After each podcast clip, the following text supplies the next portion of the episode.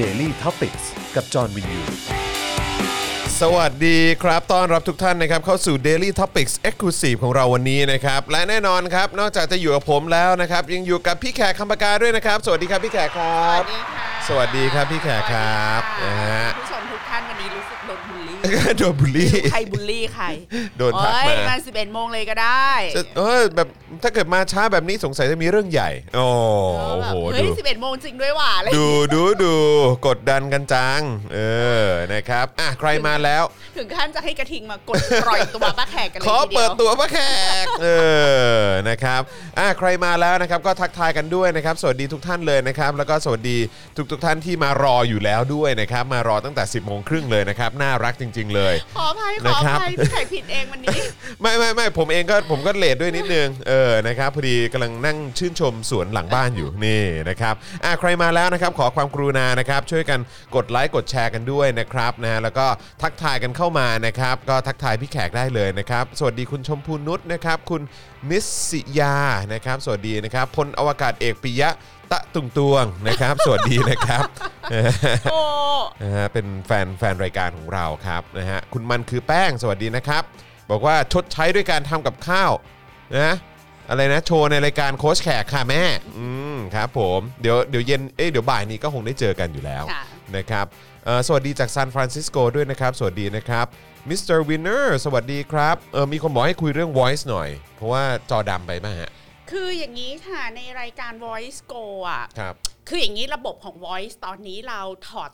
ถอนตัวเอง ครั อบ อกจากการเป็นดิจิ t a ลทีวี ครับ ดังนั้นเราก็มาโฟกัสที่ออนไลน์ก็คืออ Facebook กับ YouTube ใช่ไหม ครับคะครับ แล้วช่องทางที่จะอยู่บนทีวี มัน อืม เป็นช่องดาวเทียม ทีนี้พอเป็นช่องดาวเทียมอะหมายความว่าเราจะต้องเอาตัวเองอะไปฝาก อืม ในช่องดาวเทียมที่เขาไม่รังเกียจเราหรือ อ๋อโอเค เอ่อมีข้อตกลงร่วมกัน ครับ ซึ่ ครังบ มันก็เหมือนเราก็จะระเหระหน อือฮึ สมมติว่าเราไปอยู่ก่อนหน้านี้อยู่ช่อง 75 ช่อง 71 มันก็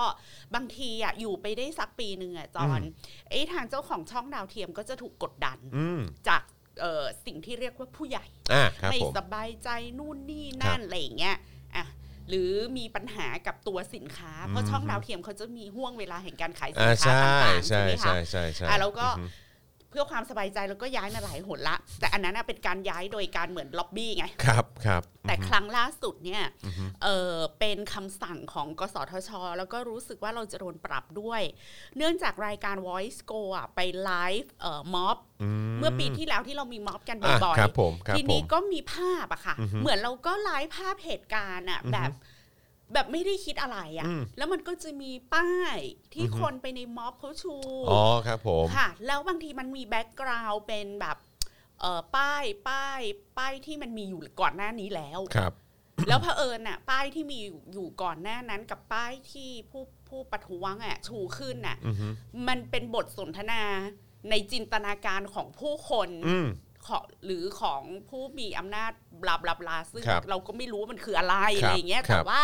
คนที่ไลฟ์มันไม่ได้คิดอะไร เออเออเออ มันก็แค่แบบมีสิ่งนั้นสิ่งนี้ อืม แล้วเผอิญว่าไอ้สิ่งนั้นน่ะ ก็เลยแบบ อืมเนี่ยเป็นภัยต่อความมั่นคงอะไรเงี้ย ครับ ค่ะ แล้วแล้ว โอ้ เออ พูด แล้ว พูด อีก พร้อมกัน อีกประเด็นหนึ่งก็คือคำว่า voice go เป็นชื่อรายการไม่ อืม ได้ อืมอืม เขาบอกว่าชื่อ voice go เป็นชื่อรายการไม่ได้ เพราะว่าเออมันทำให้สับสนว่าอันไหนคือชื่อรายการอันไหนคือชื่อช่อง เห็นวิรนันท์อธิบายว่าอย่างนั้นนะเออก็นั่นแหละเป็นควะเป็นเป็นการผิดกฎอะไรประมาณเนี้ย ก็โดนปรับแล้วก็อาจจะต้องเออหาหาที่ลงใหม่ ครับ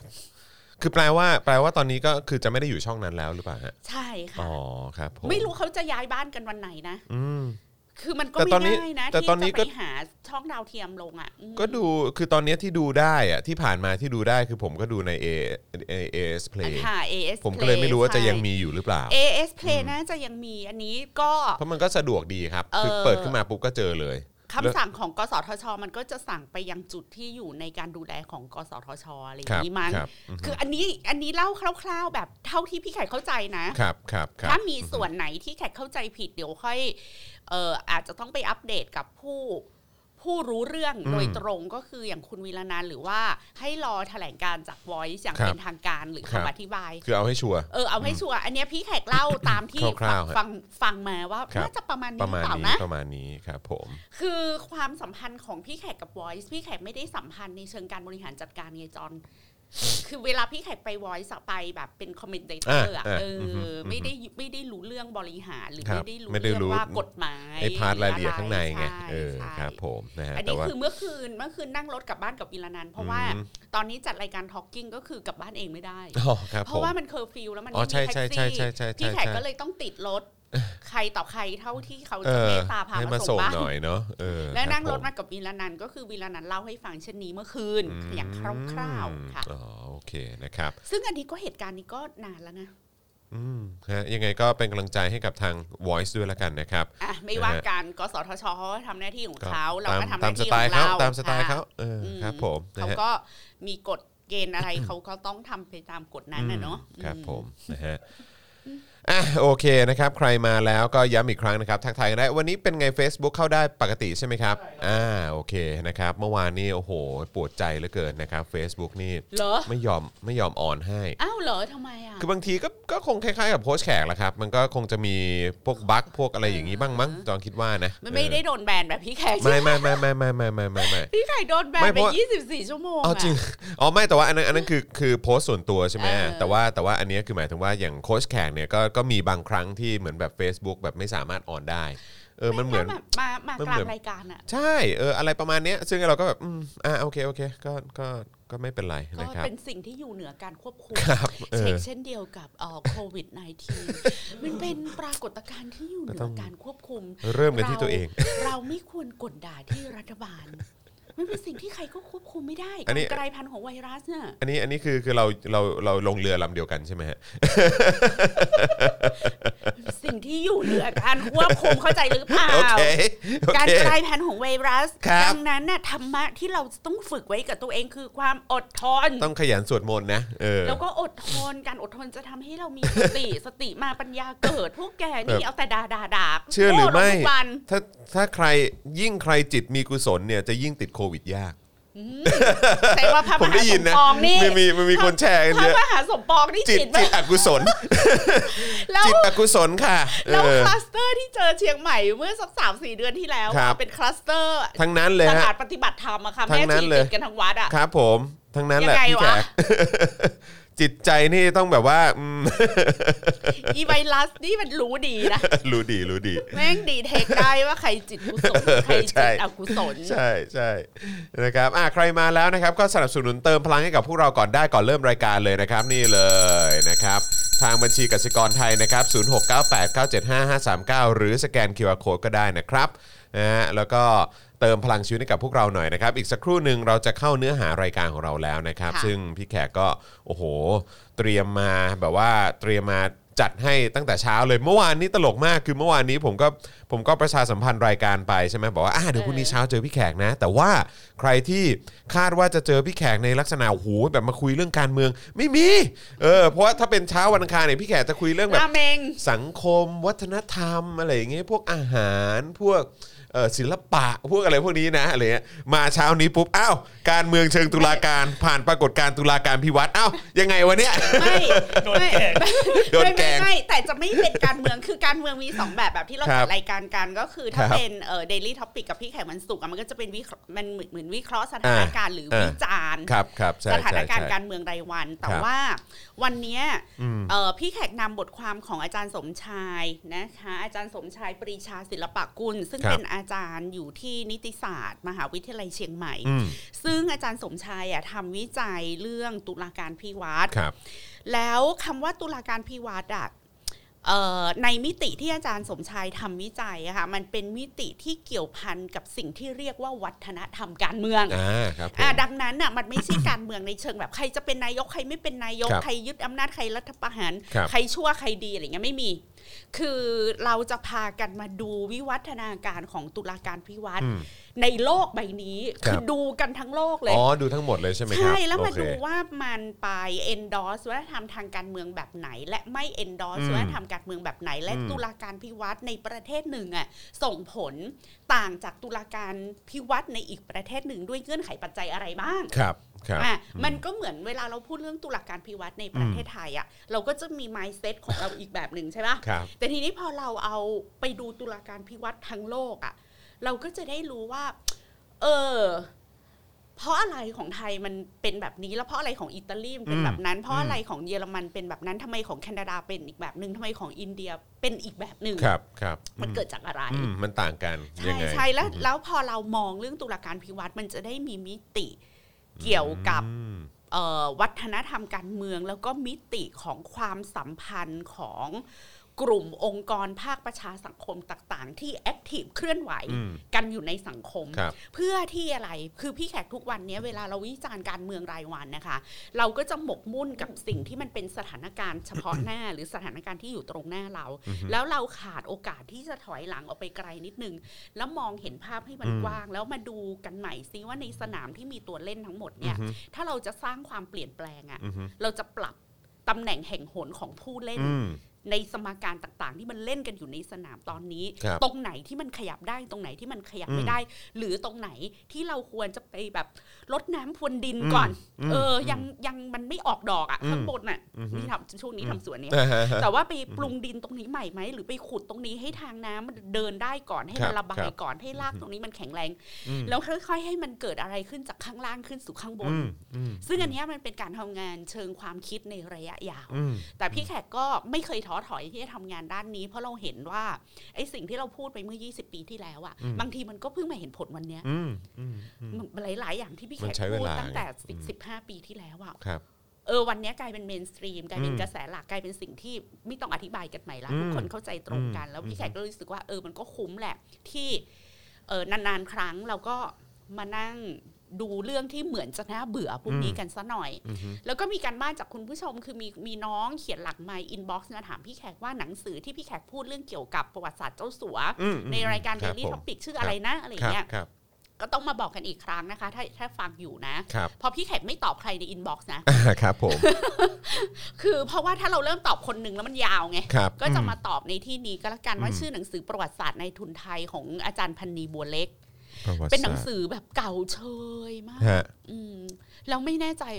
อาจจะมีขายสู่หนังสือจุฬาอะไรอย่างเงี้ยค่ะ พันนีบัวเล็ก พันนี ใช่ไหมฮะ บัวเล็ก อ่า อาจารย์พันนีบัวเล็กเนี่ยทำเอ่อประวัติศาสตร์นายทุนไทยประวัติศาสตร์เศรษฐกิจออกมาสองก้อนใหญ่ ๆ คือก้อนตั้งแต่ต้นรัตนโกสินทร์แล้วมาจบที่ประมาณรัชกาลที่ 5 และอีกก้อนหนึ่งอ่ะทำตั้งแต่ประมาณรัชกาลที่ 6 มาจนถึงช่วงสงครามโลกครั้งที่ 2 แล้วก็เป็นงานที่เรียกว่าเป็นงานเอ่อ empirical studies นะคะคือเป็นงานศึกษาข้อมูลพื้นฐาน อืม แบบไม่วิเคราะห์เยอะอะ ครับ แต่แบบไปเอาข้อมูลมาเรียบเรียงอย่างเป็นระบบ และทำให้เราเห็นภาพ ภาพกว้าง ภาพรวมของประวัติศาสตร์เศรษฐกิจโดยรวม บนข้อเท็จจริงชุด ชุดที่นักประวัติศาสตร์กระแสหลักส่วนใหญ่ไม่ใช้ เพราะอาจารย์พันนีเนี่ย เป็นสายนักประวัติศาสตร์เศรษฐกิจสายมาร์กซิสต์ อืม แต่โลโปรไฟล์มากไม่รู้ ครับ แกกระสงเกษียณไปหรือยัง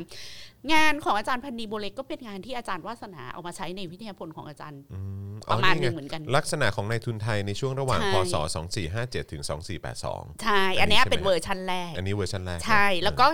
มีภาคสอง อ๋อมีภาคสอง ก็จะ ด้วย เป็นยุคต่อจากนี้มาอีก อืม ค่ะ คือถ้าอ่านสองเล่มนี้ของอาจารย์พันนีบัวเล็กควบคู่กับของอาจารย์ผาสุขพงษ์ไพจิตรนะคะประวัติศาสตร์กรุงเทพที่ทำเขียนกับอาจารย์คริสเบเกอร์อะพี่แขกคิดว่ามันเป็นการเริ่ม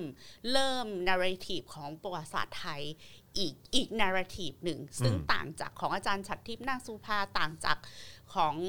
สายสกุลดำรงราชานุภาพต่างๆอันนี้ ครับผม อันเนี้ยเป็นพี่แขกค่อนข้างแนะนำ ครับผม อ่านคู่กับอ่านอ่านคู่กันสองสองชุดเนี้ย อืม เป็นวันโอวันเลยนะ ครับผม อ๋อ นี่ไง ผมเจอแล้วในทุน ค่ะ ไทย อ่า โอเค เออ ก็ ก็ลอง คือจริง ๆ เสิร์ชดูก็ได้นะฮะ พันนีบัวเล็กเนี่ย ใช่ ก็ขึ้นมาพรึบเลยนะครับ ใช่ เออ หาได้ตามในห้องสมุดเลยเพราะว่ามันเป็นมันเป็น แล้วก็ เหมือนตำราที่นักเรียนประวัติศาสตร์ปริญญาตรีทุกคนต้องอ่าน ต้องเจอกัน ใช่ นะ ใช่ ครับ แล้วก็อีกอย่างก็คือ รู้สึกเมื่อกี้เท่าที่ผมเปิดดูเนี่ย เจอ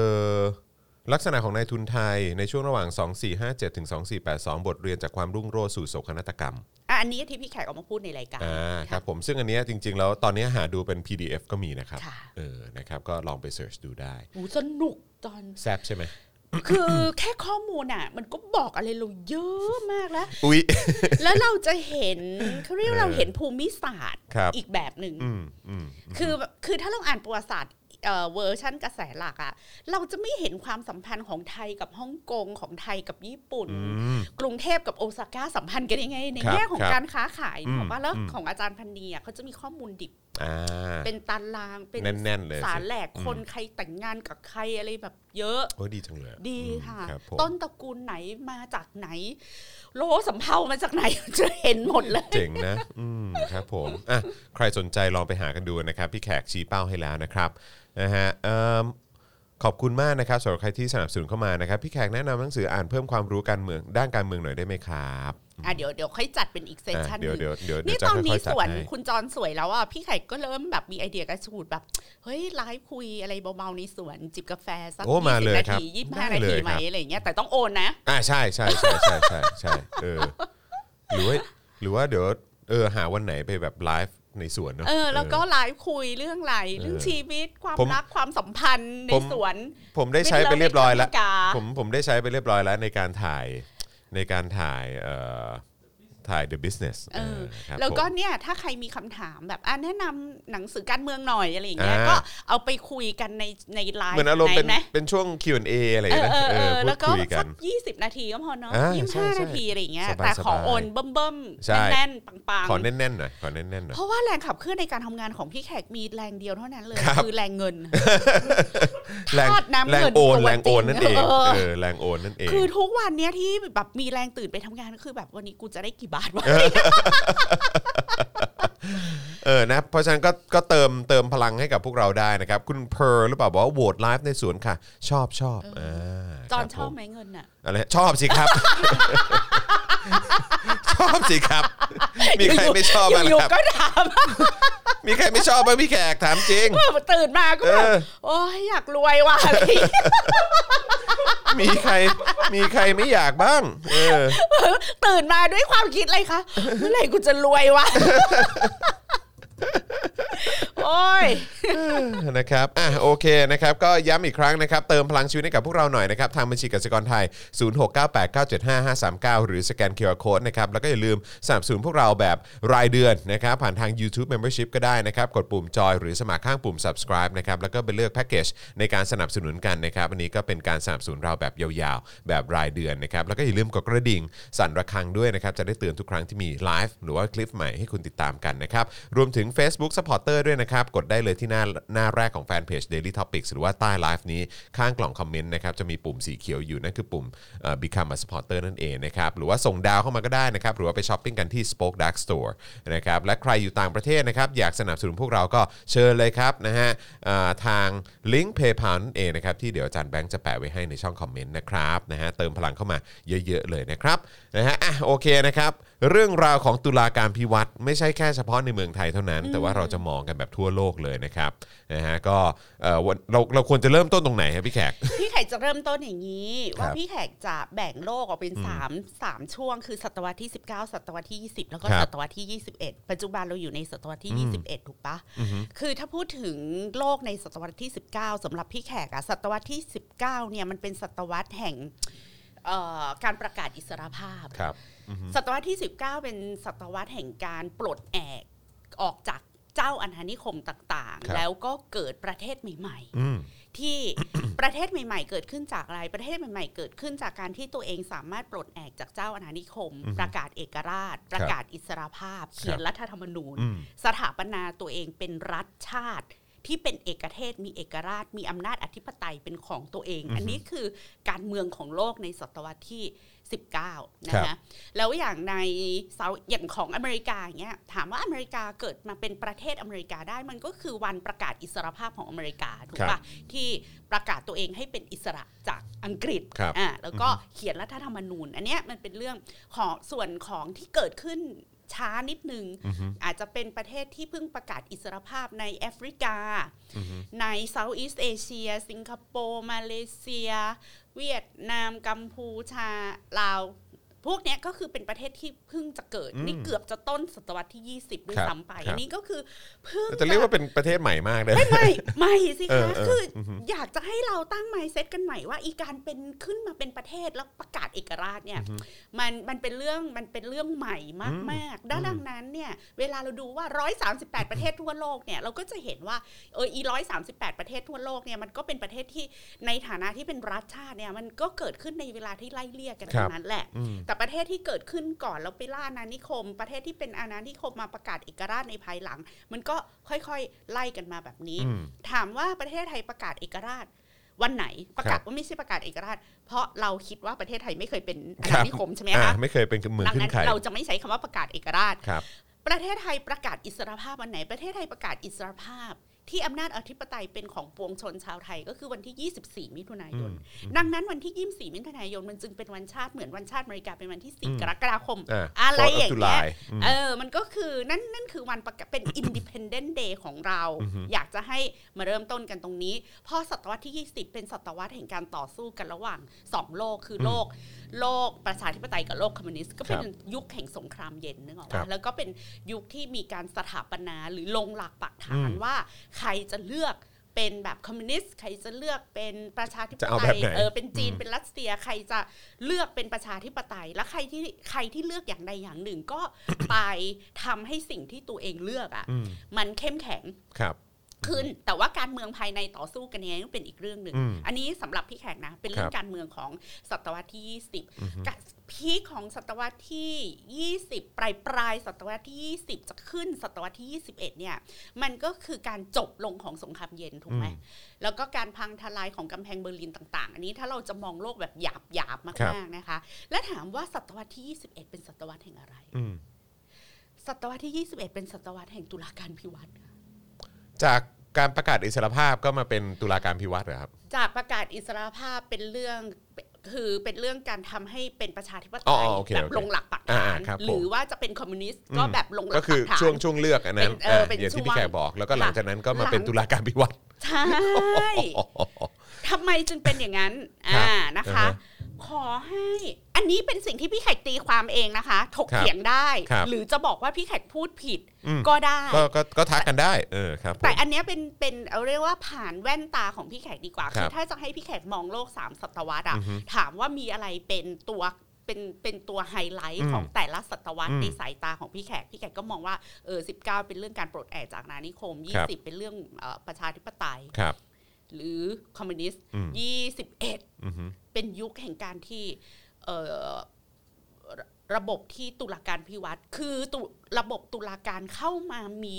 บทบาททางการเมือง อือฮึ อย่างมีนัยสำคัญ อันนี้มันเป็นการเมืองของทั้งโลก ครับ ในศตวรรษที่ 21 ครับ ทีนี้สิ่งที่พี่แขกจะเอามาอ่านให้ฟัง คืออาจจะแทบจะไม่ได้พูดเลยนะคะ จะ อือฮึ จะอ่านให้ฟังเลยแหละ อืม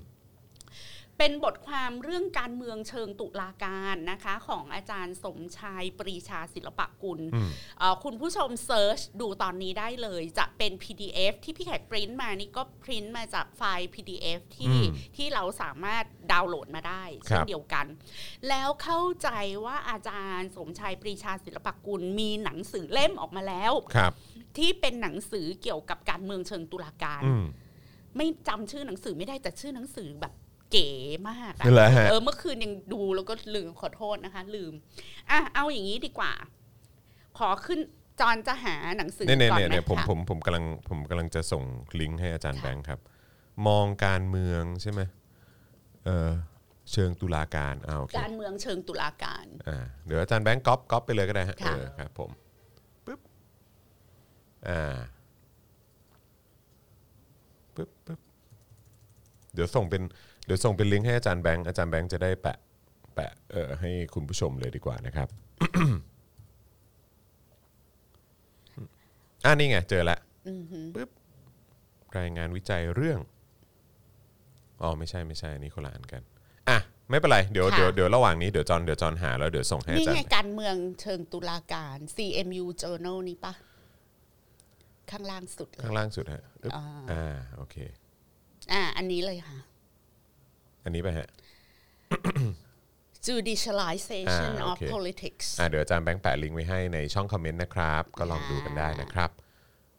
อ่า พี่แขกว่าจะไปสอยหนังสือเล่มใหม่ของอาจารย์สมชายอยู่ อืม ก็เป็นเรื่องการเมืองของเอยเป็นเรื่องนี้เหมือนกันนะคะ ครับ judicialization ซึ่งขอบอกว่าเรื่องนี้ไม่ใช่พื้นที่ที่พี่แขกถนัดเลย ครับ แต่ว่าจะเอามาอ่านให้ฟังถือ ครั ว่า บ เป็นการเขาเรียกว่าอะไรดีอ่านหนังสือให้ฟังก็แล้วกัน คืออาจารย์สมชัยเริ่มต้นอย่างนี้นะคะ บอกว่า เรื่องตุลาการพิวัตรหรือตุลาการศึกษา เขาเรียกว่า judicial studies อืม นะคะมันเป็นประสบการณ์ของประเทศต่างๆ ในยุโรปภายใต้ระบอบฟาสซิสต์ที่มาจากการเลือกตั้ง ครับ คือมันเป็นยุคหลังนาซีอะในช่วงก่อนและระหว่างสงครามโลกครั้งที่สอง มันส่งผลให้การจัดทำรัฐธรรมนูญที่เกิดขึ้นหลังเหตุการณ์นั้นในหลายประเทศอะให้ความสำคัญกับหลักการใน 2 ประเด็นด้วยกันก็คือ การรับรองถึงสิทธิขั้นพื้นฐาน และการจัดตั้งสารรัฐธรรมนูญขึ้นเป็นพิเศษ อันนี้คือกำเนิดของสารรัฐธรรมนูญมันเกิดขึ้นมาแบบนี้นะ ครั คะ บ เพื่อปกป้องสิทธิเหล่านี้นับตั้งแต่ปลายศตวรรษที่ 20 เป็นต้นมา ทีนี้ฝ่ายตุลาการโดยเฉพาะอย่างยิ่งสารรัฐธรรมนูญก็เลยเข้ามามีบทบาทในการวินิจฉัยชี้ขาด ต่อประเด็นปัญหาต่างๆ ในหลายประเด็นในในหลายประเทศนะคะ เช่น การตัดสินใจในการดำเนินนโยบายทางการค้าของรัฐบาล การตรวจสอบความชอบ ด้วยรัฐธรรมนูญของกฎหมายที่ตราขึ้นโดยฝ่ายนิติบัญญัติ การวินิจฉัยข้อโต้แย้งเกี่ยวกับการจัดการเลือกตั้ง แล้วก็การรับรองหรือการปฏิเสธผลการเลือกตั้ง ปฏิเสธผล คือ การ ตอ เลือกนตั้ นั้ ง นน่ะมันมีแบบอีพักนาซีแม่งก็ อืม อ้างความชอบธรรมจากการเลือก ใช่ ตั้ง ใช่ใช่ นะคะ ใช่ใช่ เสรีภาพในการนับถือศาสนา เสรีภาพในการแสดงความเห็น การปกป้องสภาพแวดล้อมเป็นต้น ทีนี้อีบทบาทอันใหม่เนี่ยมันถือว่ามันต่างไปจากบรรทัดฐานของฝ่ายตุลาการเดิมนะคะ ที่มีต่อสถาบันทางการเมืองต่างๆ แล้วก็บทบาทของฝ่ายตุลาการในลักษณะแบบนี้ มันไม่ได้มีขึ้นเฉพาะประเทศในยุโรปที่มีประสบการณ์ผ่านความเลวร้ายของพรรคนาซี ครับ มันดันไปเกิดขึ้นในประเทศอื่น ๆ ด้วย อืม ไม่ว่าจะเป็นประเทศที่ประชาธิปไตยอ่ะมันลงหลักปักฐานมั่นคงแล้ว อือฮึ แล้วมันก็ไปเกิดขึ้นในกลุ่มประเทศประชาธิปไตยใหม่ด้วย ดังนั้นนะคะอย่างที่บอกว่านับตั้งแต่ศตวรรษที่ 21 เป็นต้นมาเนี่ยโลกได้เข้าสู่ยุคที่เราเรียกว่ามีการแผ่ขยายอำนาจของฝ่ายตุลาการ อืม ออกไปอย่างกว้างขวาง ไม่เพียงแต่ขยายอำนาจของฝ่ายตุลาการนะคะ ที่เพิ่งจะเริ่มขึ้นมันยังเป็นภาวะของการเปลี่ยนแปลงที่นำไปสู่การโต้แย้งถึงแนวคิด ของการจัดวางความสัมพันธ์ระหว่างสถาบันทางการเมืองในแบบดั้งเดิม คืออย่างนี้ มันนำไปสู่สิ่งนี้ค่ะ จะอ่านให้ฟังก่อนนะแล้วเดี๋ยวจะอธิบาย ก็คือบอกว่าบทบาทของสารรัฐธรรมนูญ มันส่งผลกระทบต่อขอบเขตอำนาจของฝ่ายบริหารและฝ่ายนิติบัญญัติ อืม โดยอำนาจหน้าที่ของสารรัฐธรรมนูญได้เพิ่มสูงมากขึ้นในหลายด้าน ทั้งเรื่องไปจำกัดความสามารถในการบัญญัติกฎหมายของฝ่ายนิติบัญญัติ อืม ไปตรวจสอบควบคุมการทำหน้าที่ของฝ่ายบริหาร อืม ความสัมพันธ์ระหว่างองค์กรหลักๆ ตามแนวคิดการแบ่งแยกอำนาจแบบเดิมอะจึงมีคำอธิบายที่เปลี่ยนแปลงไป ซึ่งมันมีนัยยะที่สะท้อนให้เห็นถึงความเสื่อมถอยของหลักการที่บอกว่าอำนาจสูงสุดเป็นของรัฐสภา อืม ซึ่งอันนี้ก็เป็นสิ่งที่ในประเทศไทยเราคุยกันค่อนข้างเยอะ ครับ ว่า แต่เดิมอะหลักการถ่วงดุลอำนาจ หรือหลักการแบ่งแยกอำนาจของระบบรัฐสภามันก็จะเป็นฝ่ายบริหาร ฝ่ายนิติบัญญัติ แล้วก็ตุลาการ อืม แล้วก็เป็นอำนาจที่เป็นอิสระต่อ ครั กับ น แต่ไอ้การเขาเรียกว่าพัฒนาการของการแผ่ขยายอำนาจตุลาการมาในพื้นที่ทางการเมือง มันมีผลในบางประเทศเนี่ยก็คือมีผลในการถ่วงดุลอำนาจของฝ่ายบริหารและนิติบัญญัติที่มีแนวโน้มจะช่อชนได้จริง ๆ อืม อ่ะเรายกตัวอย่างเร็วๆนี้นะคะ กรณีที่ศาลสูงของประเทศอินเดีย ครับ มีคำพิพากษาให้รัฐบาลของโมดีเนี่ยจ่ายเงินเยียวยาชดเชยให้กับทุกครอบครัวที่มีสมาชิกเสียชีวิตจาก โค โค วิ วิ ด ด รายละ 1.7 แสนบาท อืม อืม อือฮึ ซึ่งรัฐบาลก็อุทธรณ์ด้วยนะ บอกว่า ครับ เอาเงินที่ไหนมาจ่ายวะ อืม ตอนนี้แม่งกูก็จะล้มละลายอยู่แล้ว ก็หนัก โค อยู่ วิด แล้วอ่ะ อืม ศาลสูงก็บอกว่าไม่มึงเข้าใจ เพราะว่ามึงอ่ะบริหารจัดการเรื่องโควิดผิดพลาดล้มเหลว นี่เป็ คน รับ ความผิดของรัฐบาลจ่ายเงินเดี๋ยวนี้ อืม แล้วไปทำแผนการจ่ายเงินมาให้เสร็จภายใน 6 สัปดาห์ อื้อหือ อันนี้คือ คือเวลาเรามองอย่างเงี้ย เราก็จะรู้สึกว่า เออ เราก็จะรู้สึกดีกับตุลาการพิวัตรนี่บอกปะ อืม เราก็จะรู้สึกว่า นี่ไง การแผ่ขยายอำนาจของตุลาการมาในพื้นที่ทางการเมืองเนี่ย มันช่วยปกป้องประชาชน อือฮึ ไม่ให้ถูกรัฐบาลหรือ ไม่ให้ถูกรัฐบาลที่กลุ่มเสียงข้างมากในสภาอบิว อืม เพราะว่าพอรัฐบาลมีเสียงข้างมากเนี่ยโหวตทีไรแม่งก็ชนะ เพราะมันมีเสียงข้างมากอยู่ ดังนั้นน่ะ มันทำผิดแค่ไหนมันก็ไม่ยอมรับผิด ใช่ เราก็ อืม แบบเราก็จะมีไมซ์เซตอย่างนี้นะ ครับ แล้วดังนั้นน่ะที่พึ่งอีกอันหนึ่งของเราของอินเดียนี่มีทั้งศาลรัฐธรรมนูญและมีทั้งศาลสูง อืม นั่นหมายความว่ากรณีของอินเดียถ้ามันจะส่งไปที่ศาลรัฐธรรมนูญก่อนแล้วศาลรัฐธรรมนูญจะวินิจฉัยว่ามันจะไปที่ศาลสูงไหมอ่ะพอวินิจฉัยเสร็จแล้วไปที่ศาลสูงศาลสูงก็จะพิพากษาออก ค มา รับ แล้วโดยมากแล้วอะค่ะ กรณีอินเดียนี่เป็นกรณีเป็นเคสที่เขาศึกษากันแทบจะแยกออกมาเป็นการจำเพาะเจาะจงเลย อือฮึ เพราะว่าเกือบทุกครั้งของการตัดสินของศาลสูงอินเดียเนี่ย มักจะตัดสินในทางที่ไป empower ประชาชนมากกว่า คนตัวเล็กตัวน้อยมากกว่า อืม ไม่ว่าจะเป็นเรื่องเสรีภาพทางศาสนา แม้กระทั่งเรื่องผู้หญิงมีเมนน่ะ อือฮึ เข้าไปในศาสนสถานได้ไหมอะไรอย่างเงี้ย อืม เรื่องมันก็จะไปถึงศาลไปไปไปเป็นเรื่องที่เอ่อถึงศาลรัฐธรรมนูญ อือฮึ ถึงศาลสูงเพื่อที่จะวินิจฉัยและโดยมากอะคำตัดสินเนี่ยมันจะออกมาที่เป็นคุณ อือฮึ ต่อประชาชนแล้วก็เอ่ออยู่ฝ่ายอยู่ตรงกันข้ามกับกับรัฐบาล อืมอืม แต่ทั้งหมดเนี่ยเราก็ต้องมาวงเล็บกันว่า อินเดียจะเป็นประเทศที่วุ่นวายสับสนคอร์รัปชัน ชาตินิยมฮินดูไปฆ่าคนในแคชเมียร์ตามฆ่าล้าง มุสลิม แคว้นนู้นแคว้นนี้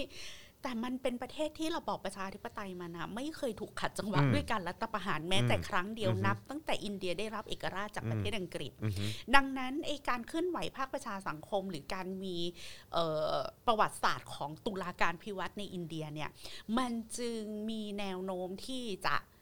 ไม่ทำลาย ครับ ความเข้มแข็งของระบอบรัฐสภา อือฮึ แล้วตรงกันข้าม มันทำให้ประชาธิปไตยอะไม่มันเหมือนว่า คนที่อยากจะทำรัฐประหารหรืออะไรเงี้ยไม่มีข้ออ้างที่จะ อืม ทำรัฐประหาร เพราะว่า รัฐสภาไม่ไม่ไม่มีอำนาจที่ abuse ประชาชนได้ถึงเพียงนั้น เพราะว่ามีศาลสูงกับศาลรัฐธรรมนูญนะคอยถ่วงดุลอำนาจรัฐสภาอยู่ ม ดังนั้นไอ้สิ่งที่เรียกว่าเผด็จการรัฐสภามันก็ไม่มันก็ไม่เกิดขึ้นเมื่อไม่ อืม เกิดขึ้นน่ะ กองทัพก็ไม่มีข้ออ้างที่จะมา อืม ทำรัฐประหาร ครับ นึกออกปะ ครับ แต่อันเนี้ยมันเป็นปรากฏการณ์เอ่อจำเพาะอีกอันหนึ่งของอินเดียนะคะ อืม แต่ว่าในข้อถกเถียงเรื่องตุลาการพิวัตรในศตวรรษที่ 21 ซึ่งมันเป็นปรากฏการณ์ทั้งโลก อืม ทีนี้ก็ต้องบอกว่าศตวรรษที่ 21 เนี่ย เป็นเป็นเหมือนเหมือนพอศตวรรษที่ 20อะประชาธิปไตยมันเบ่งบาน แล้วก็ระบบรัฐสภามันเข้มแข็งมันลงหลักปักฐาน คนก็มาเจอกับอีกอุปสรรคหนึ่งของประชาธิปไตยของระบบรัฐสภา อือฮึ ก็คือ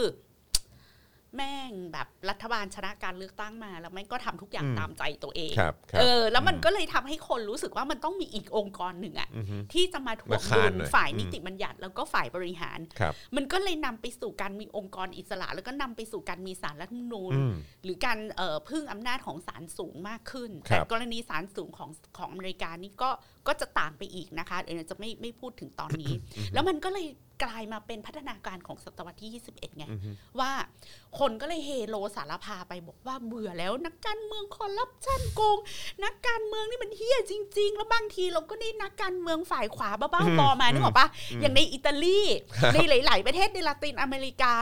มันก็ได้นักการเมืองฝ่ายขวาบ้าๆบอๆห้ามนู่นห้ามนี่ เหนื่อย กำจัด ใจมาก เสรีภาพประชาชนไปประท้วงแม่งก็เอาปืนมายิง อืม หรืออะไรอย่างเงี้ย มอื แล้วมันก็เลยกลายเป็นว่ากระแสของสังคมอ่ะซึ่งมันมาคู่กันนะคะ ก็คือ การเกิดขึ้นขององค์กรที่ไปวัดระดับความโปร่งใสของรัฐบาลทั่วโลกอ่ะ อือฮึ อีที่วัดค่าคอร์รัปชัน ครับ ต่างๆ ก็จะเกิดขึ้นในห่วงเวลานี้เหมือนกันเออแล้วก็จะมีองค์กรพวกนี้ แล้วก็จะมีองค์กรพวกแบบ ไปดูประสิทธิภาพอ่ะชอบไปให้คะแนนประสิทธิภาพของรัฐบาลในเรื่อง อืม นั้นเรื่องนี้ good governance อ่าครับ อ่ะ ผ มันจะมาพร้อมกันนะคะ คุณผู้ชมปลายศตวรรษที่ 21 ขึ้นศตวรรษที่ 21 เนี่ย เป็นยุคแห่ง good governance ธรรมพิบาล อืม โอ้เราเบื่อเบื่อนักการเมือง เอ อะ อ ไร เอ อย่าง อ เงี้ย ใช่ใช่ เรา ใช่ อยาก ใช่ ได้หลักธรรมพิบา ใช่ใช่ ล ใช่ใช่ แบบ ใช่ โปร่งใสใจซื่อมือสะอาดเอ่อแล้วก็ตุลาการพิวัตร งั้นจะบอกได้หรือเปล่าว่าจริง ๆ บ้านเราก็อินเทรนด์ สิอ่ะแต่เราอินเทรน เป็นแบบที่ เรามีเงื่อนไขที่ต่างไปจาก อ่าอ่า ประเทศ ใช่ อื่น ใช่ใช่ใช่ใช่ และที ใช่ นี้ก็ตาก็ ว่าเรายูนิค กว่า เรายูนิคก็จะสวมวิญญาณอาจารย์แบงค์มองบน ครับ ไป ผม ตาม องคนจริง ๆ ครับ เอออือหือครับ เอ้าแล้วอะไรเข้าตาเดี๋ยวนี้ฉันมองบนจนมีอะไรหล่น มอง เข้า บน ตา จะมีอะไร ห เข้า เปล่ ตาจริงๆเออ อ่ะนี่ก็ขยายความแบบนี้ ครับ นะคะ ครับ ก็คือเขาใช้คำนี้เลยว่า we are in the midst of a global expansion of judicial power อืม อืมแล้วก็เป็น the decline and fall of parliamentary sovereignty อืม ก็คือมันเป็นความเสื่อมถอยของแนวคิดที่ว่าอำนาจสูงสุดเป็นของรัฐสภา หรือกลายเป็นความหายนะของหลักการพิจารณาปัญหาทางการเมือง อืม ที่ได้วางหลักการว่าฝ่ายตุลาการจะไม่เข้าไปเกี่ยวข้องในประเด็นปัญหาทางการเมือง อืม ซึ่งในขณะที่ต้นศตวรรษที่ 21 คนรู้สึกว่าเราต้องพึ่งองค์กรอิสระ เราต้องมี good governance เราดีจังเลยเรามีแบบ แล้วก็ให้อำนาจ ศลสูง เยอะ ศาลรัฐธรรมนูญ เออ มาถ่วงดุลอีนักการเมือง เออ ชั่ว ฮะ นักการเมืองฝ่ายขวาบ้าบ้าบอล ใช่ ซึ่งถามว่ามีอยู่จริงไหมมีอยู่จริง ๆมันมันต้องมีคนไปปราบใช่ไหมฮะอืม เออแล้วแล้วแล้วตอนนั้นน่ะโลก กำราบ มันก็เผชิญกับปัญหาอีผู้นำบ้าบ้าบอ ครับ ๆแบบนี้ ค จ รับ ริงๆไง ครั เรา บ เราจินตนาการถึงผู้นำนายกอิตาลีหลาย ๆ คนในที่ผ่านมาอะไรอย่างเงี้ อื ย ม มันก็เป็นอย่างนั้นจริง อืมอืม แต่ทีเนี้ยพอมันเกิดมันเกิดขึ้นนะคะ ครับ พอมันเกิดขึ้นไปสักพักอ่ะ มันเสื่อมว่ะ อืม พอมันเกิดขึ้นไปสักพักมันเกิดวิกฤตข ค อ รั ง บ ตุลาการพิวัตรด้วยเหมือนกันคือ โดยเฉพาะอย่างยิ่งนะคะ ไอ้ตุลาการพิวัตรที่ไปเกิดขึ้นในประเทศที่ประชาธิปไตย หลักการประชาธิปไตยมันยังไม่ลงหลักปักฐาน หรือมันเป็นประเทศประชาธิปไตยใหม่ อืม หรือมันมันเป็นประเทศที่ประชาธิปไตยมันลุ่มลุ่มๆดอนดอนๆไปเลย ค ต รับ ลอด ครับ กลายเป็นว่าตุลาการพิวัตรอะส่งผลในแง่ของการไปฆ่าประชาธิปไตยไปเลย อืมกำลังจะบอกว่ามันมันไปทำลายประชาธิปไตยใช่ไหม ใช่ อืมครับ ผม ซึ่งประเทศไทยก็เป็นหนึ่ง อืมในนั้น อือฮึ คื ก็ อ ค มั ง น ไม่ได้ต่างกันนะฮะ เออแบบอันนี้มันเป็นผลที่ทำให้เกิดสิ่งที่เรียกว่าไอ judicial studies อืม มันก็เลยกลายเป็นแบบวิชาหนึ่งนะคะ ที่ที่เขาศึกษากันทั่วโลก อืม คือต้องมานั่งทบทวนกันใหม่ว่า อืม เออ เราจะทำความเข้าใจตุลาการพิวัตรในมิติทางสังคมการเมือง วัฒนธรรม ครับ ที่ไม่ใช่มิติของตัวบทกฎหมายที่เป็นหลักนิติศาสตร์ล้วนๆอย่างไรบ้าง ซึ่งถ้ามาดูนักนิติศาสตร์เมืองไทยที่ศึกษานิติศาสตร์แบบมีมิติรัฐศาสตร์ ครับ มีมิติของสังคมวิทยา อืม มีมิติของมนุษยวิทยามันก็จะแบบอาจารย์ปิยบุตรอย่างเงี้คยรับ อาจารย์ป๊อกเออ ม ออาจารย์ป๊อกปิยบุตรหรือว่า ดูมันเชื่อมโยงกว่านะ อาจารย์สมชายนะ ครั คะ บ แล้วก็เอออีกนักนักนิติศาสตร์รุ่นใหม่ๆอ่ะ อืม ก็จะไม่ใช่นักนิติศาสตร์ที่แบบอ่านแต่ตัวบทหรือท่องท่องท่องกฎหมายมาตรานั้นมาตรานี้แต่ว่าจะมองในเออองค์รวมมากขึ้นอ่านะคะ แล้วเขาก็ ครับผม บอกว่า นี่ดิฉันเพิ่งอ่านคำนำเองนะคะ คุณ นี่เพิ่งคำนำนะฮะ แล้วก็บอกว่าปรากฏการณ์เนี้ย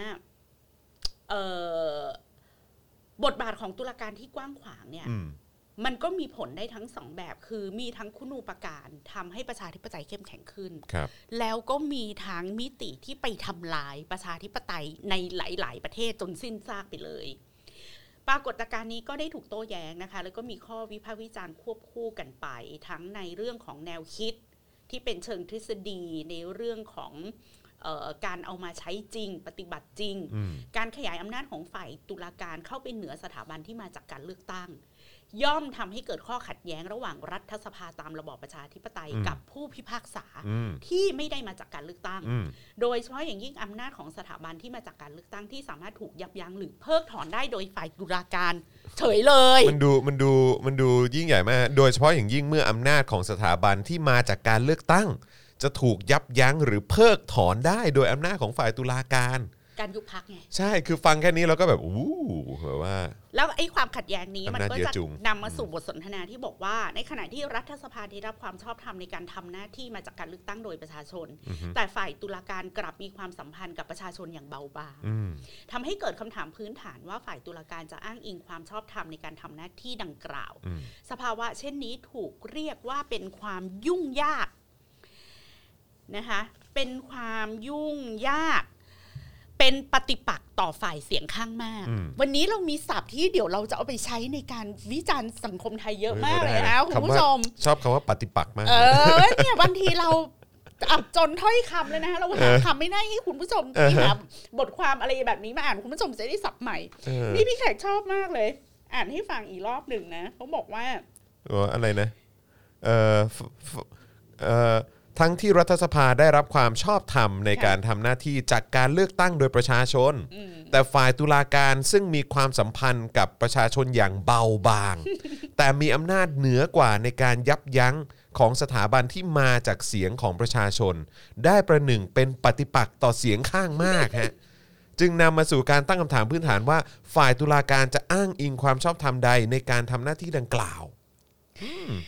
ชอบมากเลย อืม เป็น เจ๋ ป งนะ ฏิปักษ์ต่อฝ่ายเสียงข้างมาก โอ้ นะ เป็น คะ เป็นประโยคที่โหดมากจริงๆนะเนี่ย ใช่ อืมเป็นประโยคที่โหดมาก แล้วก็บอกเลยว่าเอ่อการขยายบทบาทเข้าไปในพื้นที่ความขัดแย้งหลักทางการเมืองที่มากขึ้นของฝ่ายตุลาการ ครับ อาจเป็นการนำไปสู่รูปแบบของตุลาการทิปไตย ตุลาการธิปไตยก็มาครับ คุณผู้ชม เออ เราไม่ต้องเข้าใจหมดก็ได้ ค เรา รับ เอา ผม เราได้เราได้สับใหม่แล้ว โอ้ตายแล้ว ตุลาการทิปไตย เออ นะ ตุลา คะ การธิปไตยก็มาครับ ภาษาอังกฤษก็มีนะคะ juristocracy เอ่อ juristocracy อ่าคุณผู้ชม juristocracy คือ ก็แปลว่าเรื่องเนี้ยมันได้รับการศึกษามาแล้วจริงๆ ใช่ แหละ ใช่ใช่คือเราไม่ได้คิดขึ้นมาเอง ครับ หรือมโนนะครับ อ่า อันนี้มันมันถูก คำ ศึกษาอย่างจริงจังฮะอืม คือไอ้ระบบที่เรียกว่าเป็น juristocracy หรือตุลาการธิปไตยนะคะก็คือฝ่ายตุลาการเข้ามาทำหน้าที่ชี้ขาดในประเด็นข้อพิพาท อืม ซึ่งเดิมมันอยู่ในอาณาบริเวณของการถกเถียงทางการเมือง อืม และฝ่ายตุลาการได้แปรสภาพเป็นองค์กรที่มีอำนาจสูงสุดเหนือกว่าฝ่ายใดในการตัดสินข้อพิพาทต่าง ๆ อันเนี้ยเป็นสิ่งที่เรียกว่า problematic อืม ของการที่เรารู้สึก นำ ว่า มาสู่ปัญหา เราต้องการอะไรบางอย่างที่จะไปถ่วงดุลอำนาจของรัฐสภา ครับ แล้วก็อาจารย์สมชายก็บอกว่าแม้จะเกิดการขยายตัวอย่างกว้างขวางของบทบาทฝ่ายตุลาการ แต่ในอีกด้านหนึ่งก็เกิดปฏิกิริยาหรือการตอบโต้จากสถาบันการเมืองเสียงข้างมากต่อศาลซึ่งมีบทบาทอย่างเด่นชัด ซึ่งสะท้อนให้เห็นถึงความขัดแย้งระหว่างฝ่ายตุลาการและสถาบันการเมืองในระบบตัวแทน อืม ก็คือสสนี่แหละ ครั ค่ะ บ การตอบโต้ต่อการทำหน้าที่ของฝ่ายตุลาการเกิดขึ้นในหลายรูปแบบ อือฮึ หลาย ๆ ประเทศเขาทำอย่างนี้ อืม ประเทศไทยทำได้หรือเปล่า ครับ หลาย ๆ ประเทศมันทะเลาะมันขัดแย้งกัน แล้วก็ทำอย่างนี้เลย ออกกฎหมายหลังคำพิพากษาเพื่อแก้ไขผลคำพิพากษา นั่นไงเออครับผม มันคือในประเทศที่ประชาธิปไตยมันยังไม่คือประเทศที่มันไม่มีการรัฐประหารนะคะ เพราะต่อให้มันมีตุลาการพิวัตรอะรัฐสภามันยังดิ้นดิ้นหาทางออกได้ไง อืม อ๋อ มึงจะเอาอย่างนี้ใช่ไหมมึงยุบพักกูใช่ไหม มึงถอดถอนกูใช่ไหม หรือมึงออกกฎหมายมายับยั้ง อือฮึ ไอ้สิ่งที่กูโหวตไปแล้วในสภา กูทำไงคะ อืม กูออกกฎหมายหลังคำพิพากษา กูออกกฎหมายแก้ไขผลคำพิพากษาเฉยเลย ซะเลย ซึ่ง สะดวกดี นะ จอนลองคิดดูนะว่า สมมุติว่าสมมุติว่าทักษิณเป็นรัฐบาลสมัยนู้นอ่ะ เออเออ พัก อือฮึ ไทยรักไทยอ่ะ ครับ แล้วเจอศาลหรือองค์กรอิสระตัดสิน มึงโกง อือฮึ มึงไปติดคุกอะไรอย่างเงี้ยไอ้ทักษิณก็บอกว่ามาสภา อืม เปิดประชุม อืม กูมี 400 เสียง อืม กูจะบอกว่า กูจะออกกฎหมาย ยกเลิกผลคำพิพากษา อืม แผ่นดินลุกเป็นไฟนะ ถ้า ใช่ เป็นประเทศไทยอ่ะ ใช่ใช่ใช่ โอ้โห การเป่านกหวีดหรือคนเสื้อเหลืองเนี่ย อืม ต้องออกมาเต็มถนน ใช่ นะอีนักการเมืองชั่ว ใช่ไอ้ มึง คำว่า อะ แผ่นแผ่นดินลุกเป็นไฟนี่มาแน่ มึงอะเผด็จเอาเผด็จการรัฐสภามันลบล้างคำตัดสินของศาล ๆได้อย่างไร ได้ยังไง อืม ความ มันไม่ ยุติธรรม ถูกต้ อ อง ยู่ที่ไหน คือคุณผู้ชมแขกอ่านแล้วแขกแบบว่าเราจินตนาการไม่ได้อะ เออ ว่า อือฮึ ประเทศไทยอ่ะสภาจะแบบไม่สามารถออกคำออกแบบพรบหรือ หรือพระราชกฤษฎีกาที่บอกว่าสารตัดสินอย่างนี้กูยกเลย เออ มีไหมอะแต่ว่าแต่ว่าคือถ้าศาลทำทำได้ หรือการเข้าไปมีบทบาทในการแต่งตั้งผู้พิพากษา ครับ อันเนี้ยเราก็จะเจอแทรกแซงองค์กรอิสระ อืม คุณผู้ชมจำได้ไหมว่าอีข้อหาพวกเนี้ย ครับ รัฐบาลที่มาจากการเลือกตั้งอะเจอมาหมดแล้ว อืม แค่ย้ายทวินเปลี่ยนสีอะ โอ้โห ยังเจอเลย สุดๆนะฮะ อย่าว่าแต่จะไปแทรกแซงการแต่งตั้งผู้พิพากษา ใช่อือฮึ อ่ะอันเนี้ยเป็นการเปิดโลกนะสำหรับพี่แขกเอามาอ่านให้ฟังว่าประเทศอื่นเขาเขาตอบโต้กันอย่างไร ใช่ใช่ นะคะ ใช่ใช่ การ อืม จำกัดเขตอำนาจศาลให้หดแคบลงเป็นต้น อือฮึ หากพิจารณาในแง่นี้บทบาทของตุลาการที่แผ่ขยายเข้าไปในสังคมต่างๆ ซึ่งอาจส่งผลต่อสถานสถาบันการเมืองที่ดำรงอยู่ และได้รับการตอบโต้ในเงื่อนไขที่แตกต่างกันออกไปอ่ะก็พูดภาษาแบบพี่แขกที่พูดไปแล้วก็คือว่า ตุลาการพิวัตรมันเกิดขึ้นทุกหนทุกแห่งก็จริง อืม แต่มันมีการโต้กลับหรือตีกลับโดย อืม ฝ่ายรัฐสภาว่า จะมาทำกันขนาดนี้ไม่ได้ อืมอืม แล้วถ้าทำแล้วมันขัดแย้งกับสายตาประชาชนน่ะ อีรัฐบาลนั้นนะมึงก็เจอม็อบไง ใช่ ก็ก็จริง ๆ แล้วอ่ะประชาธิปไตยมันก็ทำงานกันประมาณนี้ รับ นะคะ อือฮึ นอกจากนี้การสถาปนาอำนาจของฝ่ายตุลาการก็ไม่เพียงแต่จะเป็นด้านที่เป็นคุณูปการ แต่เพียงอย่างเดียว แต่ยังแปรไปสู่ด้านที่ไม่สอดคล้องกับแนวคิดแบบเสรีประชาธิปไตย อืม ดังปรากฏข้อสังเกตว่าการขยายบทบาทของฝ่ายตุลาการในเอเชีย ในเอเชียนะคะ ซึ่งถูกเรียกว่าเป็นดินแดนแห่งประชาธิปไตยที่ไม่เสรี ที่ไม่เสรี โอ้ยแรง เรามีชื่อเรียกนะ คนอื่นเขาเรียกเราว่าเป็นดินแดนแห่งประชาธิปไตยที่ไม่เสรี ครับ จอนอ่านภาษาอังกฤษสิ เพราะฉะนั้นก็คือกำลังจะบอกว่า เฮ้ยจริง ๆ แล้วคือคำนี้เนี่ยคำนี้เนี่ยแบบว่า เออมันมันมีมาตั้งนานแล้วเนอะมันมีมาตั้งนานแล้วเนอะเออนะครับ เดี๋ยวก่อนนะ Home of illiberal democracy Home of the Li- เดี๋ยวกันนะเออพอดีพอดีผมพยายามตามหาในในในบทสรุปที่น้องกลิ่งส่งมา แต่ว่ามันมันยังไม่ อ๋อ มีเ จอนไม่คได้รับ มี ผ ตัวเต็ม ใช่ใช่ ที่ ใช่ ไง ใช่ อ่าน ใช่ ตัวเต็ พ ม อดีผมอ่านอันอันที่เป็นบทสรุ บ ป ทส มา รุป นะครับ มันก็เลยไม่ได้มีเป็นชื่อภาษาอังกฤษ Home of illiberal democracy โอ้ ค่ะ คุณผู้ชม ตาย จดไว้ แล้ว จดไว้ เดี๋ยวเราเอาไป เออ ใช้ โหดมาก โหดมาก ดูตั้งแต่ละชื่อสิเออ ซึ่งอีตุลาการพิวัตรในดินแดนเอเชีย ซึ่งมันเป็นบ้าน เป็นดินแดนแห่งประชาธิปไตยที่ illiberal เนี่ยนะคะอาจส่งผลในแง่มุมที่แตกต่างออกไปจากแนวโน้ม ซึ่งได้เกิดขึ้นในยุโรปหรือสหรัฐอเมริกา หรือแม้กระทั่งบทบาทฝ่ายตุลาการที่อยู่ภายใต้ระบอบอำนาจนิยม หรือกึ่งอำนาจนิยม ก็อาจกลายเป็นสถาบันซึ่งทำหน้าที่ในการสร้างความชอบธรรมให้กับระบอบปกครองเหล่านั้น และมีผลให้ระบอบอำนาจนิยม หรือระบอบเผดเอ่อระบอบประชาธิปไตยครึ่งใบเนี่ย สามารถดำรงอยู่ได้อย่างมั่นคง ครับ บทบาทของฝ่ายตุลาการในช่วงต้นของศตวรรษที่ 21 จึงมีความเปลี่ยนแปลงที่จำเป็นต้องรับการใส่ใจ และให้ความสำคัญ คือเวลานักวิชาการพูดอะเขาจะบอกว่า ไม่ โอ้ยมันบันทอนประชาธิปไตยเขาไม่พูด เขาพูดว่า อืมบทบาทของฝ่ายตุลาการในช่วงต้นศตวรรษที่ 21 จึงมีความเปลี่ยนแปลงที่เราจำเป็นที่ต้องใส่ใจหรือจับตามองเป็นพิเศษ ดูแบบใช้ใช้ใช้คำแบบ ใช้คำแบบเหมือนพยายามจะไป แตะให้แบบให้เบาที่สุดอะ เออแต่ว่า เนอะ เวลาเขียนงานวิชาการมันต้องเขียนแบบเนี้ย ต้องประมาณนี้ ค่ ใช่ คื ไห อ ม เราไม่สามารถไปตัดสินผิดถูกได้ คือเรากำลังศึกษาแล้วเรากำลังเปรียบเทียบ แล้วเราต้องให้ผลนั้นนะมันแสดงตัวด้วยตัวของมันเอง โดยที่ไม่ใช่เราเป็นผู้พิพากษาไงดังนั้นเราจะบอกว่ามันส่งผลดีผลเสีย เราพูดว่ามันมีผลต่อความเปลี่ยนแปลงอย่างมีนัยสำคัญ ซึ่งจำเป็นที่ต้องได้รับการจับตามองอย่างใกล้ชิดหรือใส่ใจดูเป็นพิเศษอะไรเงี้ยอันนี้ก็รู้ละว่าแม่งคงไม่โอเคเท่าไหร่ อ่ะ หรอก อ่ะอ่ะคือคือต้องมีความระมัดระวังในการใช้คำมากอะ ใช่ ก็ยิ่งรู้ถึงความซีเรียส ใช่ ของปัญหาเลยเนาะ ใช่ เออครับ ผมจริงๆ อ่าทีนี้นะคะเอาเอาข้อมูลล้วนๆกันก่อนเนาะ ครั ค่อย บ ๆไป เพราะพี่แขกรู้สึกว่ามันสนุกมากที่เราจะไม่สกิป ค ไป รับ ไปที่เมนไอเดีย ได้ครับ เพราะว่าพี่แขกอะรู้สึกว่ามันมีรายละเอียดที่จะทำให้คุณผู้ชมอะสามารถเอาไปปรับใช้หรือไปทำความเข้าใจกับสถานการณ์ที่มันเกิดขึ้นในประวัติศาสตร์การเมืองไทยร่วมสมัยของเรานะคะอ่ะมาดูนะคะ หัวข้อว่าด้วยการเมืองเชิงตุลาการ อืม นัยยะและความสำคัญของมันเอ่ออาจารย์สมชัยบอกว่า ตั้งแต่ปลายศตวรรษที่ 20 มาจนถึงต้นศตวรรษที่ 21 เนี่ย ฝ่ายตุลาการในหลายประเทศค่ะ เข้ามามีบทบาทต่อการพิจารณาประเด็นปัญหาต่างๆ ที่มันเป็นข้อพิพาทในสังคม เช่น เสรีภาพในการแสดงออก ซึ่งถกเถียงกันเยอะอะไรคือ hate speech อ่ะครับผม อะไรคือ hate crime ครับ อะไรคือการเหยียดผิว อืม พูดอย่างนี้เหยียดหรือพูดอย่างนี้เหยียดหรือไม่เหยียด อืม พูดได้หรือเปล่า อืม อ่านะคะอ่าเสรีภาพในการนับถือศาสนา อืม ที่อย่างนี้ที่พี่แขกบอกว่าอย่างในอินเดียเนี่ยประเด็นนี้ก็จะ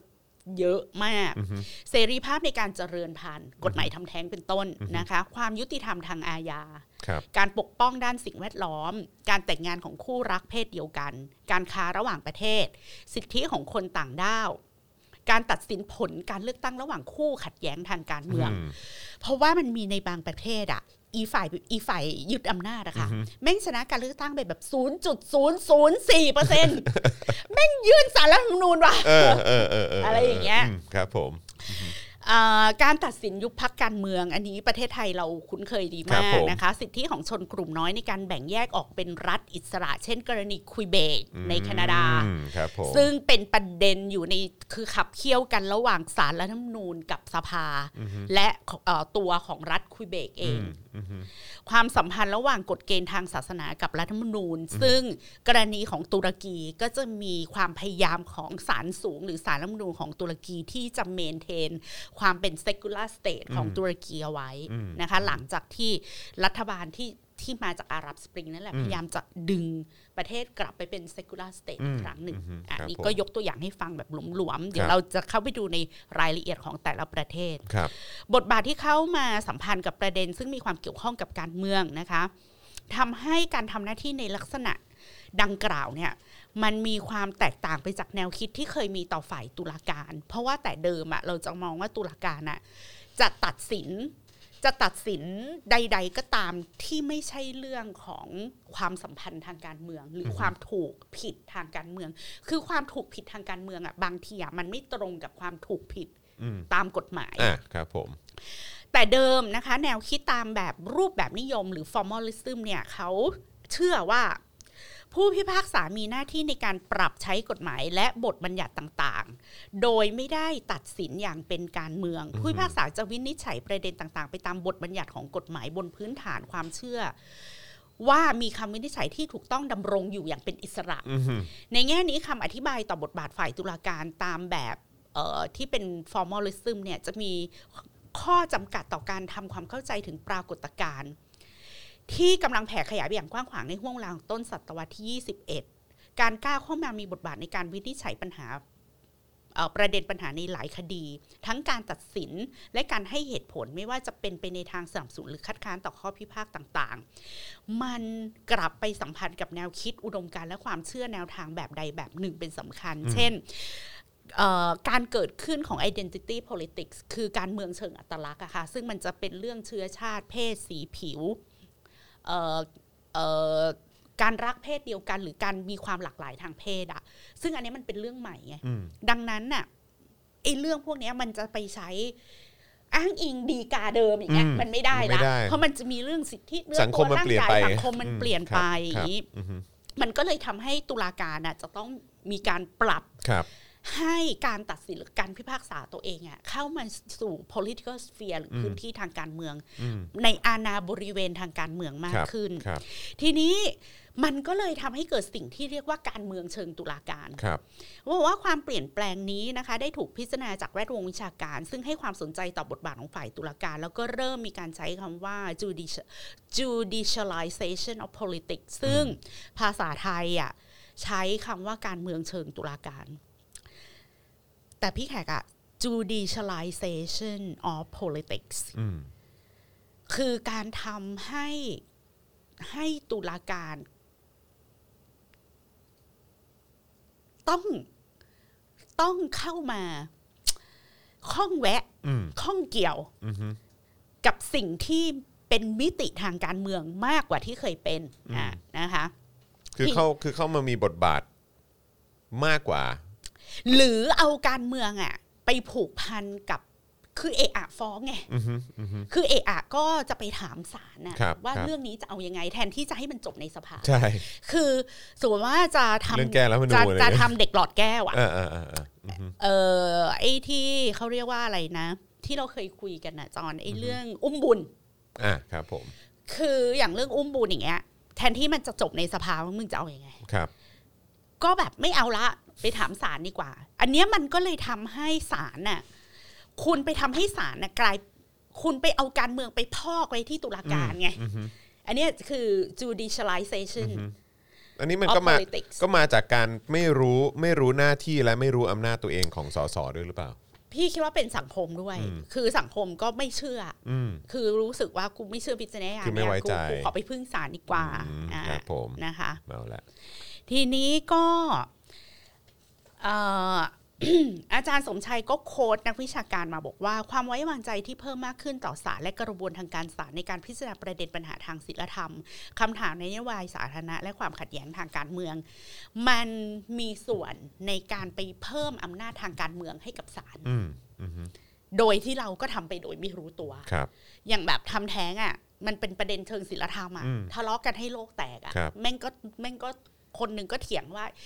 มันมีชีวิตหรือไม่มีชีวิตอยู่นั่นแหละไอสิ่งที่มันปฏิสนธิอยู่ในท้องผู้หญิงอ่ะ ครับอืมฮึ และทีนี้พอมันเป็นปัญหาโลกแตกแบบเนี้ย คนก็มีแนวโน้มว่า เออ ก็ไปให้ศาลตัดสินแล้วกันเรื่องนี้ พอเราทำอย่างนี้มากขึ้นมากขึ้นมากขึ้นนะคะ มันก็เลยทำให้แบบ เออภาระทางการเมืองอะจะว่าไปศาลเขาก็ไม่ได้แหย่จมูกเข้ามาเองอะก็เป็นเราอะแบบช่วยคิดเรื่องนี้ให้หน่อยสิ อืม เนี่ยทะเลาะกันเรื่องสิทธิชุมชนเหนือป่าเนี่ย อือฮึ ไปถามใครไปถามศาลแทนที่มันจะ คือ มาคุยกันให้จบในสภา คือเราคือเราสามารถพูดได้ไหมครับว่าเหมือนเหมือนเหมือนมันคล้ายๆว่าความความสมดุลทางการเมืองมันมันเสียไป ใช่ อ่ะ ใช่ ไหมฮะ ใช่ อืมเราเราใช้คำว่าเหมือนคล้าย ๆ เป็นความสมดุลมันมันมันเสียไป เออ กลายเป็นว่ามันถูกเทมาทาง ทางศาล ทางสารมากมากจนเกินไป เพราะว่า อ่ะ คนคนมีแนวโน้มจะเชื่อในในในตุลาการมากกว่า ครับ นิติบัญญัติกับบริหาร ครับอือฮึ นี่นักวิชาการคนนี้นะคะเขาก็เอ่อชื่อจอห์นไม่รู้อ่านว่าอะไรนะเดรเซลเนี่ยอธิบายถึงความหมายของการเมืองเชิงตุลาการในสองแง่มุมก็คือ หากพิจารณาในความหมายอย่างแคบการเมืองเชิงตุลาการมีความหมายถึงแนวทางที่ฝ่ายตุลาการใช้อำนาจในการตรวจสอบ เพื่อทำให้เกิดหรือส่งผลต่อนโยบายสาธารณะ อืม วงเล็บอย่างยุติธรรมมากขึ้นนั่นเอง อือฮึ กระบวนการซึ่งฝ่ายตุลาการเข้ามามีบทบาทในการกำหนดนโยบายสาธารณะ ซึ่งแต่เดิมเนี่ยมันเป็นอำนาจของนิติบัญญัติแล้วก็บริหาร และทีนี้ถ้าพิจารณาแบบกว้างก็มีความหมายถึงการปรากฏตัวเพิ่มขึ้นของกระบวนการฝ่ายตุลาการ และคำวินิจฉัยของฝ่ายตุลาการในวิถีชีวิตทางการเมืองและสังคม ซึ่งอันนี้สำคัญมาก ก็คือเรารู้สึกว่านักการเมืองแม่งเฮี้ยว่ะ อืม กูไม่เชื่อฝ่ายนิติบัญญัติ กูไม่ไว้วางใจฝ่ายบริหาร อือฮึ กูก็เลยไปพึ่งตุลาการ ครับ ทีนี้พอไปพึ่งตุลาการน่ะ ผลอันแรกนะคะ ก็คือว่าอยู่ๆเราเอาฝ่ายตุลาการมากำกับนโยบายสาธารณะ ซึ่งปฏิเสธไม่ได้ว่า หลายๆ กรณีแม่งก็ดีจริง ๆ อย่างนี้เป็นต้น เช่น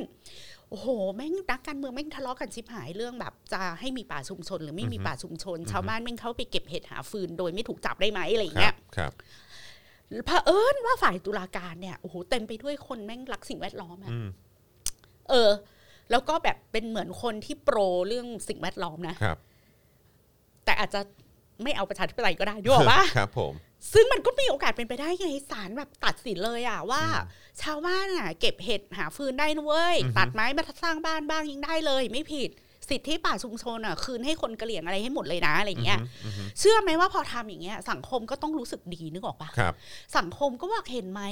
เรามีที่พึ่ง อืมอือฮึ แม่งแบบนักการเมืองเคี้ย แต่ศาลน่ะเป็นที่พึ่งนี่ อืม คืนความยุติธรรมให้คนตัวเล็กตัวน้อยโอ้เอ็นจีโอนี่แบบ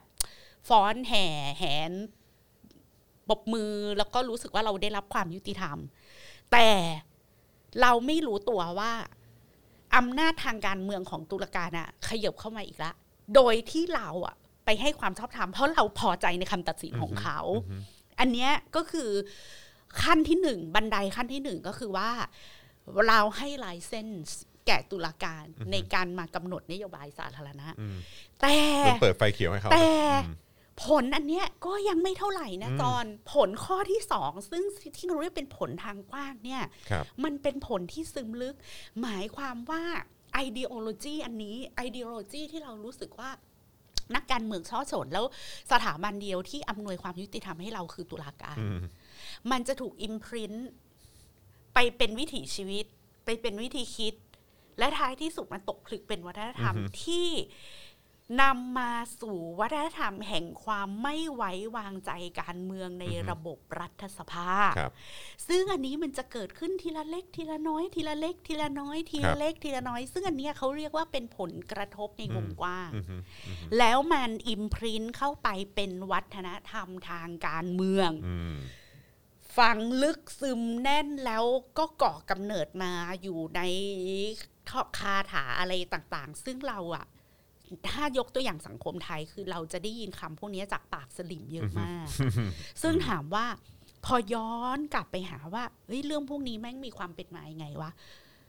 อาจจะเป็นเราก็มีส่วนใน ครับ การสร้าง ผลั สิ่ กดังเหล่าน นี้ ตรงจุด ขึ้นมา นี้ ด้วยเหมือนกันเราก็มีส่วนในการ ครับ มอบลายเส้นสนี้ คือเรา ให้ คือ กับกระบวนการเหล่านี้ด้วย คือเราก็ หไ มีส่วนกันทั้งนั้นหรือเปล่า เออ ครับ ย้อนกลับไปดูพฤติกรรมของตัวเองในยุคอนันต์ปัญญาลสุนนะ อือฮึ เราคือคนที่แบบดีใจมาก อืม ได้อนันต์มาเป็นนายกหรืออ ม ไม่ อืมอืม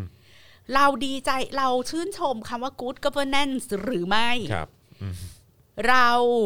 ตีปี๊บกับรัฐธรรมนูล40 ในมิติของต้นกำเนิดแห่งองค์กรอิสระสารพัดองค์กรหรือไม่ อืมอืม สำหรับพี่แขกนะคะ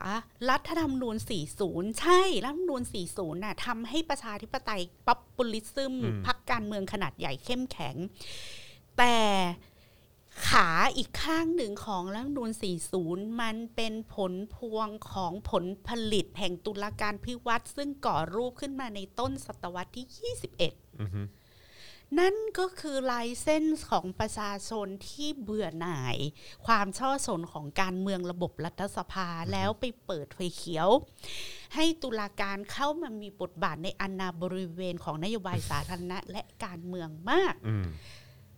และปฏิเสธไม่ได้ว่าในบางคำพิพากษาหรือการตัดสินใช่มัน empowerment คนตัวเล็กตัวน้อยก็จริง แต่ผลที่มันซึมลึกและกลายเป็นวัฒนธรรมที่ย้อนกลับมาบั่นทอนความเข้มแข็ง ของ หรือการก่อ ประชาธิปไตย รูปของประชาธิปไตยด้วยตัวของมันเอง มัน ครับ ก็คือวัฒนธรรมที่ทำลายความเชื่อมั่นของระบบรัฐสภา ซึ่งท้ายสุดมันนำมาสู่การทำลายหลักการประชาธิปไตยด้วยตัวของมันเอง อืมอืม นี่คือเมล็ดพันธุ์ที่ซ่อนไว้ในรัฐธรรมนูญปี 40 40 ครับ มันอีกเยอะมากเลย อื อะ มอืม เดี๋ยวพี่แขกกำลังดูนาฬิกา อ๋อกำลังกำลังจะเที่ยงฮะ กำลัง จะเนี่ย แล้วต้องเราต้องไม่ลืมด้วยนะฮะว่าเดี๋ยวมีโค้ชแขกต่อนะฮะ เออ ครับผม ได้เท่าไหร่เท่านั้น เออ แล้วฮันคาน่ามาต่อนี่ ใช่ ไหม กำลังจะถามว่าเออหรือว่า เออ เราจะเป็นซีรีส์ฮะ เป็น ออ ซีรีส์ เป็น นะ ซีรีส์ไหม พี่แขกว่า เอ แบบแล้วมันสนุกเพราะว่าเดี๋ยวไปดูบทบาทตุลาการพิวัตรในประเทศ อไม่ ต่างๆ อีก เพราะ ไง นี่เพราะนี่คือแค่แค่เพิ่งเริ่มเหมือนเอ่อคล้ายๆ เป็นการอารัมพบทนะฮะคุณผู้ชม แต่ เข้าใจ การ ไหม อารามพบทเนี้ยคือคือพี่แข แต่ ก คือเราเห็นอะไรหลายอย่าง เ ที่มันทำให้เราแบบ เออ อันนี้ก็คือเป็นสิ่งที่เราเคยเห็นในบ้านเราเนอะเออ หรือว่าเออ อันนี้มันกลายเป็นเหมือนวัฒนธรรมไปแล้วเนอะเออ หรือว่าเอออะอะไรตอนนี้ก็แบบไปฝากความหวังหรือว่าก็คือแบบ ที่ศาล เออโยนไปให้ศาลจัดการหมดเลย ก็ก็ขนาดจะแก้รัฐธรรมนูญน่ะยังกลับไปที่ศาลรัฐธรรมนูญเล คือย อ่ะ คือดูเหมือนการเลือกใช้เอ่อเครื่องมือในการแก้ปัญหาในสังคมเราอะคือเลือกเลือกใช้กันไม่เป็นอะแล้วพอเจออันนี้ปุ๊บก็เอ้ยอันนี้ดีใช้อันนี้มันตลอดเลยละกัน แล้วก็ใช้จนมันแบบว่า ใช้จนมันเฝือใช้จนมัน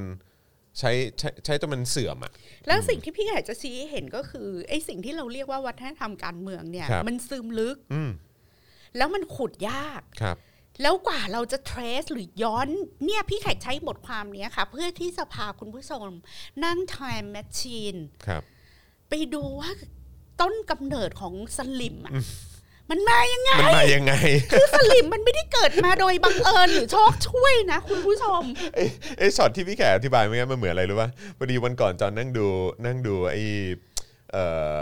สารคดีอะตามหาที่มาของไวรัสอะ เออ เออแล้วจอนรู้สึกว่าอันเนี้ยมันคล้าย ๆ กันเลยนะ คือเราไปหาต้นตอกันดีกว่าว่าเออแบบสลิมมันมาได้ยังไงอะมันไปอยู่ในมันไปอยู่ในลืมไหนของแบบในป่าอะไรสักอย่างที่แบบว่ามีข้างคาวอยู่อะ ก็แบบ คือ ที่มาของสลิมที่มันแพร่กระจายอยู่ทุกวันนี้มันเป็นอย่างนี้นี่เอ แล้ว ง ไอ้ความซึมลึกอ่ะมันไม่ อ่าฮะ ได้มาในรูปของความชั่วร้ายไง ครับครับ มันมาในรูปของคุณูปการ อืม มันมาในรูปของแบบสิ่งดี ครับๆมันมาในรูปของ ศิลธรรมอะไร คือผลไม้พิษน่ะ มันเหมือนเรากินแอปเปิ้ลน่ะ เออ สวย เออ หวา คือดู น ดี กร ใช่ อบอร่อย เอออ อะไรเงี้ย ครับ แต่ผลระยะยาวของแอปเปิ้ลผลนั้นน่ะ ครับ มันส่งผลใน 10 ปีให้หลัง อืมอืม ไอ้สิ่งที่อยู่ในรัฐธรรมนูญ40น่ะผลเสียของมันน่ะ ไม่ได้เห็นในปี 41 42 43 ครั 44 บ 45 46 นะ แต่นี่ไง มันมาเห็นในปีนี้ ใช่ ห้า นี่ไง เจ็ดห้าแปดห้าเก้าหกศูนย์อย่างเงี้ย ใช่ คุณผู้ชม แล้วมันไม่ได้เห็นในในว่าประยุทธ์ทำอะไร อืม เออสภาทำอะไรด้วยนะ อือหือ มันมาเห็นว่า ไอ้อุดมการณ์ที่เราจะฝ่าฟันกับเพื่อนร่วมชาติของเราอะ ครับ โอ้ยแม่งอุปสรรคแม่งอันใหญ่มากรายการ สุดๆ ทะเลาะกับ สุดๆ สลิมอะแล้ว ฮะ ถามว่า สลิมอะเอาเอาไอ้ก้อนไอเดียนี้มาจากไหนอะเออ คือเราไม่ได้สู้กับประยุทธ์อะเราสู้กับก้อนอันเนี้ย ใช่ ก้อนแห่ง ใช่ เมล็ดพันธุ์ที่มัน ใช่ มันโอ้โหูมันฝังไว้ ใช่ใช่ใช่ ในรูปของแบบอุ้ยดีจัง มันคือ ดีจัง มันคือะไรดิน ย่าง พ่อ เงี้ย หาหมูจริงๆแหละเอออืม อ่านะคะแล้วก็มีนักวิชาการอีกคนหนึ่งนะคะ คือแบรนด์เอ่อเฮิร์ชนะคะจำแนกการเมืองเชิงตุลาการออกเป็น 3 ประเภท การเมืองเชิงตุลาการนะคะ มี 3 ประเภท อืม ประเภทแรก การเมืองเชิงตุลาการมีความหมายถึงการแผ่ขยาย วาทกรรมของกฎหมาย เป็นโวหารจาก้อนต่างๆ กฎเกณฑ์ และกระบวนการทางกฎหมายเข้าไปในพื้นที่เชิงการเมือง อืม รวมถึงกระบวนการในการจัดทำนโยบายสาธารณะ เช่น จะทำเรื่องนี้ก็ยื่นให้สารรัฐธรรมนูญตีความเป็นต้น อืม การเมืองเชิงตุลาการในความหมายนี้เป็นการจัดวางความสัมพันธ์ทางสังคม และวัฒนธรรมสาธารณะให้เข้ามาสัมพันธ์กับแนวคิดของระบบกฎหมาย อืม พูดง่าย ๆ ว่าเป็นการเมืองเชิงตุลาการของความสัมพันธ์ทางสังคม ก็คือเรื่องที่มันเป็นควรจะเป็นนโยบายสาธารณะที่ที่อย่างที่พูดนะคะมันควรจะจบที่สภามันไม่จบ อืม มันเอาตุลาการเข้ามาตัดสิน ครับ ผิดถูกชั่วดี เช่น ครับ ทำแท้งได้หรือเปล่า อืม อันเนี้ยเขาเรียกว่าเข้ามามีบทบาทใน Public Policy อืมอืม ประการที่สองและ Public Policy ซึ่งจะมีความสัมมีความมีผลกระทบต่อความสัมพันธ์ของกลุ่มผลประโยชน์ต่าง ๆ ในสังคมคำว่ากลุ่มผลประโยชน์เนี่ยมันไม่ได้หมายถึงอีลิทนะคะหมายถึงตัวเรา ครับ ก็เป็นหนึ่งในกลุ่มผลประโยชน์ด้ควย รับ เช่นกัน อืม ประประเภทที่ 2 การเมืองเชิงตุลาการที่หมายถึงการแผ่ขยายพื้นที่ของฝ่ายตุลาการและผู้พิพากษา แผ่ขยายพื้นที่อะ ในการกำหนดนโยบายสาธารณะ โดยผ่านแนวคิดเรื่องสิทธิตามรัฐธรรมนู อื ญ มอืม การปรับเปลี่ยนตำแหน่งแห่งที่ตามกฎหมาย ระหว่างหน่วยงานรัฐใหม่ อืม ๆ ซึ่งปรากฏเป็นรูปธรรม เช่นคำวินิจฉัยในคดีที่เป็นประเด็นเกี่ยวกับเสรีภาพของพลเมือง สิทธิในกระบวนการยุติธรรมทางอาญา สิทธิในความเป็นส่วนตัว ความเสมอภาคอย่างเป็นทางการ และที่ชัดเจนก็จะปรากฏในประเด็นที่เกี่ยวข้องกับความยุติธรรมเชิงกระบวนการ อืม อันเนี้ยจะเป็นเรื่องเวลาเราไปตีความว่า เรามีสิทธินี้ตามที่รัฐธรรมนูญกำหนดไว้หรือไม่ อืม ซึ่งไม่จบ อืม ที่ก่อนคุยกันเอง ครับ ไปจบที่ให้สาร ให้ศาล วิ จัดการ วินิจฉัย ทีนี้มาดูนะคะ ความเปลี่ยนแปลงในลักษณะดังกล่าวนี้ส่วนใหญ่จะเป็นผลมาจากโครงสร้าง ซึ่งเปิดช่องทางให้กับการเคลื่อนไหวทางกฎหมายที่เพิ่มมากขึ้น เห็นไหมไอ้เรื่องบางเรื่องที่เราเหมือนเหมือนดีอะที่เราเชื่อว่าดีดีการเข้าชื่อเปลี่ยนกฎหมายต่างๆ ของประชาชน อืม เปิดกว้างให้มีการฟ้องคดีโดยกลุ่มองค์กรต่างๆ ซึ่งอาจไม่ใช่ผู้เสียหายโดยตรงทำให้องค์กรพวก NGO ต่างๆ ที่สนับสนุนเรื่องสิทธินักกฎหมาย สามารถใช้ช่องทางฝ่ายตุลาการในการผลักดันประเด็นที่ตนเองหรือองค์กรให้ความสนใจ เนี่ยคุณผู้ชมที่ไข่จะบอกว่าบางอย่างอะ่ะ มันมาในรูปแบบที่เราเองอะ่ะเราก็แบบคิดว่าเรื่องนี้มันต้องดีต่อประชาชนแน่ๆเช่น อืม NGO ที่ทำเรื่องสิทธิทำแท้งแบบมันกูสู้ในสภาแล้วแบบสู้มา 20 ปี 30 ปี แล้วมันมันแพ้ตลอดเลยอะ อืม เพราะว่าอีพักการเมืองที่ชนะการเลือกตั้งมานะมันเป็นพักฝ่ายขวา อืม เป็นพั อก นุรักษ์นิยมมาก เป็นพัก อืม แบบศาสนานิยมตลอดเลย ครับ อะไรอย่างนี้ อืมฮึ เราก็แล้วเราก็เลยไปผลักดันว่าให้มีการแก้กฎหมายว่าประชาชนน่ะสามารถเข้าชื่อห้าหมื่นชื่ออ ม แล้วไปฟ้องศาลได้ อืม ไอ้ระบบเนี้ยมันเป็นการล็อบบี้ตัดหน้าไง อืม คือตัดกระบวนการรัฐสภานึกออกปะ อืม ทีนี้พอแล้วเราก็เอาเราเอาด้วย เพราะเรารู้สึกว่ากูก็อยากทำแท้งแล้ววันนี้ อืมอืม หรือกูก็อยากให้เพศเดียวกันแม่งแต่งงานกันได้แล้วอ่ะภายใน 3 เดือน 6 เดือนอ่ะเพราะกูสู้มา 50 ปีแล้ว อืมฮึ กูก็ไปเข้าชื่อกัน ครับ กูก็ไปฟ้องศาลปกครองนู่นนี่นั่นนั่นนั่นนี่นี่นี่ฟ้องนู่นฟ้องนี่ฟ้องศาลนั้นยื่นนี้ แล้วมันก็เกิดไดอะล็อกกันระหว่างของศาลนั้นนี่ แล้วออกมาคำพิพากษาแม่งเป็นคุณต่อประชาช อื น มอืม โอ้โห เพศเดียวกันได้แต่งงานละ กูได้ทำแท้งละ อะไรต่อมีอะไร อันเนี้ยเป็นผลระยะสั้น ครับ เป็นผลดีระยะสั้นที่เกิดขึ้น แต่ผลระยะยาว อือฮึ มันก็เกิดอันนี้แหละค่ะ ก็เกิดกระบวนการตุลาการพิวัตร ครับ แต่ถามว่ามันแย่ไหม มันไม่แย่ค่ะคุณผู้ชม ถ้ามันเกิดขึ้นในแคนาดา อือฮึ เกิดขึ้นในฝรั่งเศส ครับ แต่พอมันเกิดขึ้น มันเกิดขึ้นในประเทศ ใน ที่ ประ แบบ เทศ ประชาธิปไตยมันเข้มแข็งแล้วกองทัพไม่เคย เออ ลุกขึ้นมาทำการรัฐประหารแม้แต่ครั้งเดียว อืมฮึ สิ่งเนี้ยมันก็จะเกิดตุลาการพิวัตรที่เขาบอกว่ามันเป็นกระบวนการตุลาการทางการเมือง จากจากบอททอมขึ้นข้างบน อืม คือจากข้างล่างขึ้นข้างบน อือฮึอือฮึ คือถ้ามันเป็นตุลาการพิวัตรแบบนี้นะคะ เป็นการเข้าชื่อของ NGO ไอลงไอรอมาเข้าชื่อนู่นนั่นนี้ แล้วเกิดความเปลี่ยนแปลงจากภาคประชาสังคม ครับ หรือคนกลุ่มน้อย กลุ่มคนที่แบบเอ่อที่เขาบอกว่ากลุ่มคนที่คนชายขอบ อือฮึ อ่ะ อือฮึ คำฮิตใช่ไหมคะ ค ก รับ ลุ่มคนชายขอบต่างๆ อันเนี้ยมันก็จะเกิดเอ่อตุลาการการเมือง อือฮึ ที่สร้างความเปลี่ยนแปลงจากภาคประชาสังคมที่มาถ่วงดุล อือฮึ กับการเมืองในรัฐสภาจริง ๆ แต่พอกลับมาดูในประเทศไทย มันดันมีปัจจัยที่ไม่เหมือนในยุโรป ไม่เหมือนแม้กระทั่งในตุรกี ก็คือ เรามีเรามี NGO ที่พยายามจะล็อบบี้กฎหมายต่าง ๆ พวกนี้เหมือนในประเทศโลกที่หนึ่ง อือฮึ แต่ในขณะเดียวกัน เราก็มีกองทัพที่พร้อมทำรัฐประหาร อยู่ตลอดเวลา และเราก็มี NGO อือฮึ ที่แบบสภาแม่งไม่ได้อย่างใจ อ่ะ กูอยากจะกายกูอยากกระจายอำนาจวันนี้เดี๋ยวนี้ อืมอืม กูอยากให้เพศเดียวกันแต่งงานกันได้วันนี้เดี๋ยวนี้ อืม กูอยากทำแท้งวันนี้เดี๋ยวนี้ อืม กูอยากได้สิทธิชุมชนวันนี้เดี๋ยวนี้ กูอยากได้สิทธินานาหมูนาแชร์นาคอมมอนที่นาอะไรเนี่ยนารวมนารวมไม่ใช่แบบนั้นนะคะ อือฮึอือฮึ หมายถึงสิทธิทำกินที่มันเป็นสิทธิแชร์กันอะ ครับ เอออ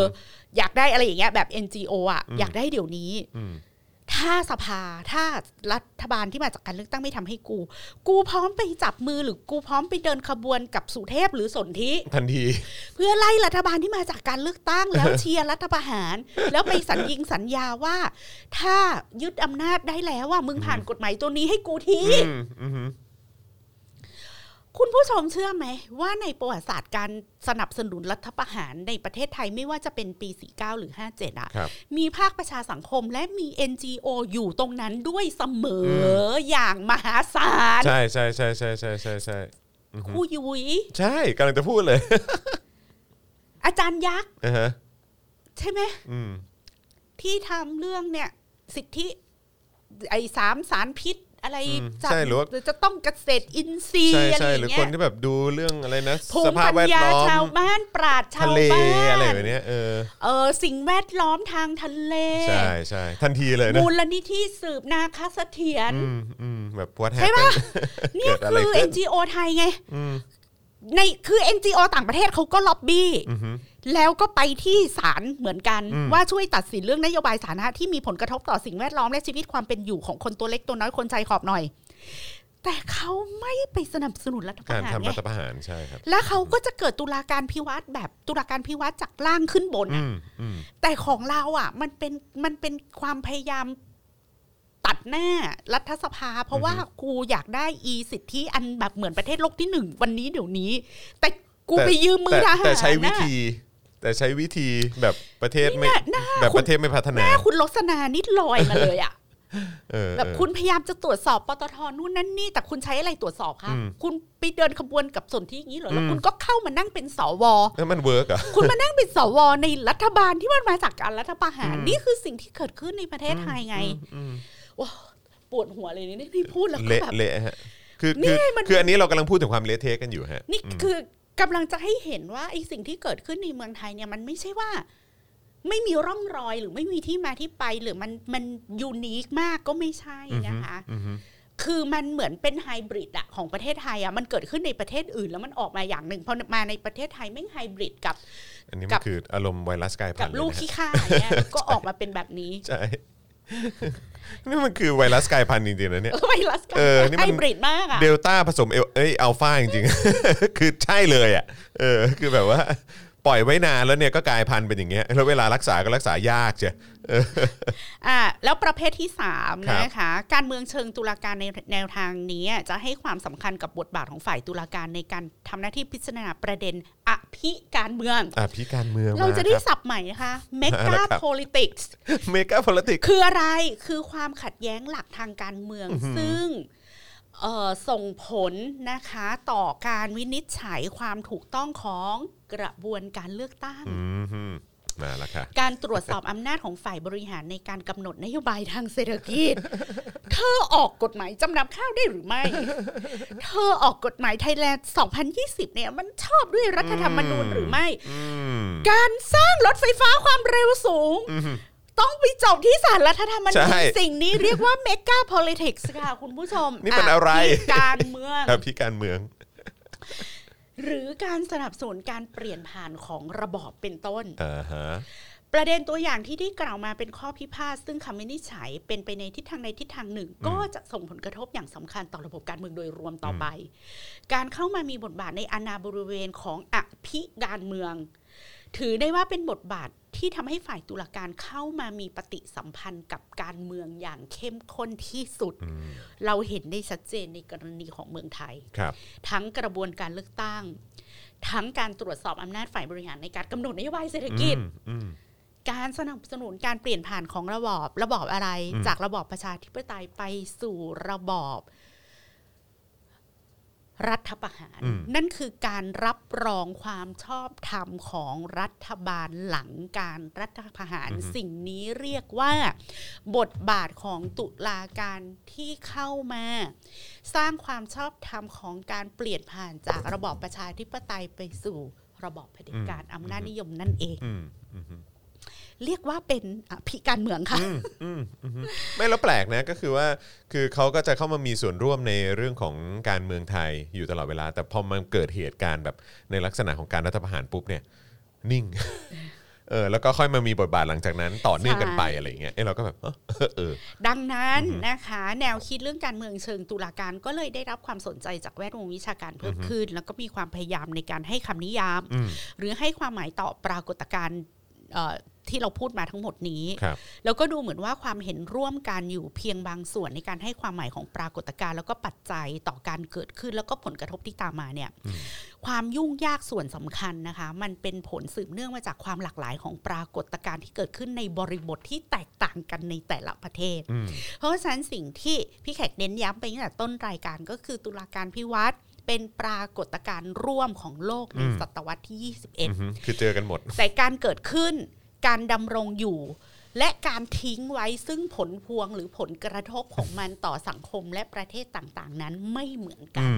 ม ขึ้นอยู่กับแบ็กกราวด์และบริบทของแต่ละสังคมและ ครับ แต่ละประเทศ อืมอืม ซึ่งเป็นผล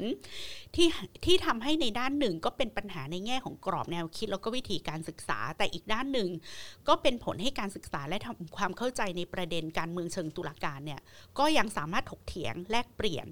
กันได้ อืม อย่างกว้างขวางกว่านี้ ครับ ซึ่งพี่แขกก็คิดว่ามันจะสวยมากถ้าเราจบแค่นี้ อ่ะโอเคครับผม อาจจะสั้นไปนิดนึง แต่เพื่อไม่ให้มัน ก็ไม่ แบ สั้ บ น ค้าง นะ ค้างคาคาๆนะ รั คะ บผมผมว่าคล้ายๆเป็นบท อ่า เออคล้ายๆ แล้ว chapter chapter หนึ่งจบไป ต่อไปเนี่ยเราจะพูดเรื่อง Lord of Democracy อื้อหือ ตุลาการในฐานะเป็น Lord เป็นหลอดด้วยนะฮะ God of Democracy กอดเลยเหรอ เป็นผู้ตัดสิน โอ้โห ผู้จะชี้เป็นชี้ตายไง ว้าว ซึ่งอาจารย์สมชายใช้คำว่าผู้กำกับกฎเกณฑ์ประชาธิปไตย แต่ดันไปวงเล็บภาษาอังกฤษว่า Lord of Democracy พี่ไข่ มั ก็ น แบบ ดูมันดู ไม่ตรงว่าอา มัน จาร ดู ย์แฟน มี ไม่ อำ ตร นาจ ง เยอะมากเลยนะอาจารย์ หลอดนี่มันชี้เป็นชี้ตาย เออ ได้เปล่า หลอดนี่มันดูแบบเป็นเนอะเอ เอ อ อ เหมือนมันมีเรื่องชนชั้นเข้ามาเนอะเออครับผม แต่ก็อ่ะโอเค ไม่เป็นไรเดี๋ยวเดี๋ยวเราจะมาขยี้กันต่อในครั้งต่อไปนะครับแต่เป็นแต่เป็นไงบ้างล่ะเป็นไงบ้าง เออ พอฟังปุ๊บแล้วรู้สึกอย่างไรบ้าง แชร์กันเข้ามาได้นะครับ แล้วก็ที่มันที่สุดนี่เลย ใช่ เติมพลังเข้ามาครับผมนะฮะทางบัญชีกสิกรไทยนะครับ 0698975539 หรือสแกนคิวอาร์โค้ดก็ได้ จะ นะครับ บอกว่า อืม ถ้าไปนั่งอ่านบทความนี้คนเดียวมัน ครับ ไม่มันไม่สนุกเท่ามาฟังพี่ไก่อ่านให้ฟังนะ ใช่พี่แขกมานั่งอธิบายให้ฟัง เออม จะ นั่ง เอาอ่านแซบๆอะ เออ ต้องโอนนะ คือเติมเข้าไปให้ด้วยไงเออเติมเข้าไปให้ด้วยว่าเฮ้ยมันมีมุมไหนที่เราอาจจะสามารถเชื่อมโยงกันได้ แล้วก็นำมาแบบว่าเอ้ยแบบเป็นการเตือนสติของเราอีกครั้งหนึ่งก็ได้ด้วยเหมือนกันนะครับเออ เอ่อมาวันไหนบ้างของพี่แขกน่าจะเป็นอังคารเว้นอังคาร ของพี่แขกพี่แขกก็คือถ้าเป็น e x c l u s i v e เนี่ยจะมาอังคารเว้นอังคารนะครับนะฮะแล้วก็จะมีทุกสุขด้วยเป็น Daily Topics แต่ว่า Daily Topics อันนั้นเนี่ยเราจะคุยกันเอ่อส่วนใหญ่จะเน้นเฉพาะข่าวนะครับแต่ว่าอันนี้คือเอ่อพี่แขกเลือกเองได้เลย ว่าพี่แขกอยากพูดเรื่องอะไร พี่แขกอยากหยิบเรื่องไหนขึ้นมาพูดมานำเสนอ มาคุยกับคุณผู้ชมเนี่ยพี่แขกเลือกได้เลยทุกเช้าวันอังคาร นะฮะแต่ว่าเป็นสัปดาห์เว้นสัปดาห์ ใช่ นะครับ ทีนี้ระหว่างที่รอพี่แขกอีกหนึ่งอังคารเนี่ยคุณผู้ชมสามารถไปหาหนังสือของอาจารย์สมชายนะคะ อืม อ่านหรือ ตอ อ นนี้อย่างที่บอกว่ามันมีเป็น อ่านบทความ PDF แล้วอืมใช่ อ่านบทความรอแล้วก็อาจจะมีอะไรมาแลกเปลี่ยนกับพี่แขก ใช่ใช่ใช่ อังคารถัดไป ใช่ในในมุมที่คุณรู้สึกเออ เออ แบบรู้สึกว่ามันน่าสนใจ ใช่ หรือว่าเออแบบเฮ้ยอยากจะหยิบยกขึ้นมาถกเถียงกันก็สามารถหยิบยกขึ้นมาได้นะครับ แต่ว่าอย่างที่บอกไปแหละเหมือนมีกันบ้านให้หนึ่งสัปดาห์แหละเนอะเออนะครับก็ก็ไม่ถึงกับการบ้านก็คือ ถ้าคุณว่างก็ ค่ะ ก็สามารถไปโหลด PDF อันนี้มาอ่านดูก็ได้ มีคนถามว่าพี่แขกทำไม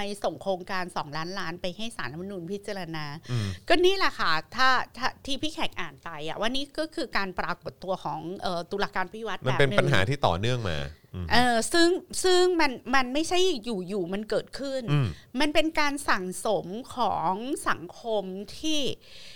คุณน่ะเป็นคนเอาความไว้วางใจนี้อ่ะไป อืม มอบให้ฝ่ายตุลาการเอ ไป ง ให้เขาหมดไงอืมไปยกให้เขาไง แล้วท้ายที่สุดอ่ะพอทุกคนพากันเชื่อว่า อืม ตุลาการคือที่พึ่งสุดท้าย อืม มันก็จะไปเป็นการเปิดโอกาสให้มีการออกแบบกฎหมาย ครับ ที่ หาทางออกให้กับสังคมด้วยกันบอกว่าทุกอย่าง ให้ ไป ศาลจัดการ ก็ไปจบที่ศาลแล้วก็องค์กรอิสระ อืมอือฮึแล้วมันก็จะเป็นอย่างนี้ไปเรื่อยๆครับ แล้วมันก็ต่อเนื่องมาเรื่อยๆ จนกลายจนเห็นแบบพวกคดีใหญ่ๆ แล้วก็ต้อง เนอะ ย้ำว่า อืม ปรากฏการณ์นี้มันไม่ได้เกิดขึ้นเฉพาะกับประเทศไทย ครับ นะคะเอ่อการการสิ่งเนี้ยที่เรียกว่าเป็นเอ่อตุลาการการเมือง อืม ที่อาจารย์สมชัยแปลเนี่ย judicialization of politics อื เนี่ย ม มันมันเป็นสิ่งที่เกิดขึ้นทั้งโลก ครับ แล้วก็เลยส่งผลให้ตุลาการ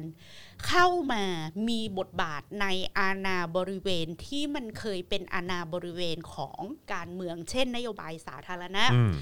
การวินิจฉัยเรื่องเสรีภาพของพลเมืองตามรัฐธรรมนูญ ครับ เอ่อประเด็นปัญหาที่มีความคาบเกี่ยวเชิงศิลธรรม เช่น อืม การอุ้มบุญการทำแท้งการแต่งงานของเพศเดียวกัน ครับอืม เสรีภาพในการนับถือศาสนาอย่างนี้ อืม เป็นต้น อืม แต่บางครั้งอ่ะในในพัฒนาการของมันน่ะเราก็จะจินตนาการได้ว่าทำไมมันจึงเกิดขึ้น เช่น สมมุติว่าอย่างที่อินเดียรัฐบาลเสียงข้างมากเนี่ยเป็นรัฐบาลฮินดู อืม สิทธิของคนนับถือศาสนาอื่นเนี่ยถูกแบบเบียดเบียนไป อืม ก็จำเป็นที่จะต้องพึ่งพาองค์กรใด ๆ ที่ไม่ใช่รัฐสภา ดังนั้นมันก็เลยไปจบที่ศาลสูง หรือว่าศาลรัฐธรรมนูญ และและไอ้ไอ้ปัญหา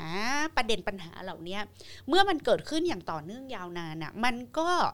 ส่งผลนะผลเขาเรียกว่าเป็น by product ของมัน มันก็เลยเป็นการดึงให้ฝ่ายตุลาการน่ะต้องเข้ามาเกลือกกลั้วใช้ขอขับขอใช้คำนี้ต้องเข้ามาเกลือกกลั้วเรื่องการเมืองโดยหลีกเลี่ยงไม่ได้ อืม แต่ว่าสการส่งผลของการเกลือกกลั้วทางการเมืองของตุลาการเนี่ยในบางที่ก็ส่งผลให้เกิดความเป็นธรรมต่อคนใช้ของมากขึ้น อืม แต่ในบางประเทศก็ส่งผลในทางตรงกันข้าม ก็คือส่งผลให้เกิดการล้มหายตายจากของหลักการประชาธิปไตยของสังคมนั้นเป็นต้น อืม ค่ะ อืมมันก็จะตาม พูด มา เก่งเนาะพี่แขกเนี่ย ไม่ก็ก็ พู คือ ดพูดเสร็จแล้วก็โอ้โหูทำไมฉันแบบเก่งขนาดนี้วะเนี่ย ไม่เพราะ ว่า เพราะว่าผมว่าก็คือมันเป็นสิ่งที่พี่แขกเจอและเห็นมา เออ เป็นทศวรรษแล้วไงเข้าใจปะคือเป็นทศวรรษทศวรรษแล้วอ่ะเออคือเห็นมาตั้งนานแล้วแล้วก็แบบว่า เขียนบทความเรื่องนี้มาโดยตลอด พอมี เออ บทความเรื่องนี้ออกมาอ่ะมาสรุปมาแบบว่ามา เออ มาพอยให้อีกที เออ ปุ๊บเนี่ยมันก็ยิ่งแบบสามารถเนี่ยเนี่ยฉันอธิบายตรงนี้ได้ฉันบอกตรงนี้ได้เพราะฉันเห็นมาแล้วอ่ะเออนะครับเพราะฉะนั้นถึงบอกว่าเฮ้ยไอ้การการที่เราหยิบยกประเด็นนี้ขึ้นมาคุยกันในวันนี้ผมว่ามันน่าสนใจมากเลยนะเออนะครับเพ เพราะ ราะว่า ว่าเวลาเราพูดตุลาการพิวัตรในเมืองไทยอ่ะเราจะไม่ค่อยรู้ว่า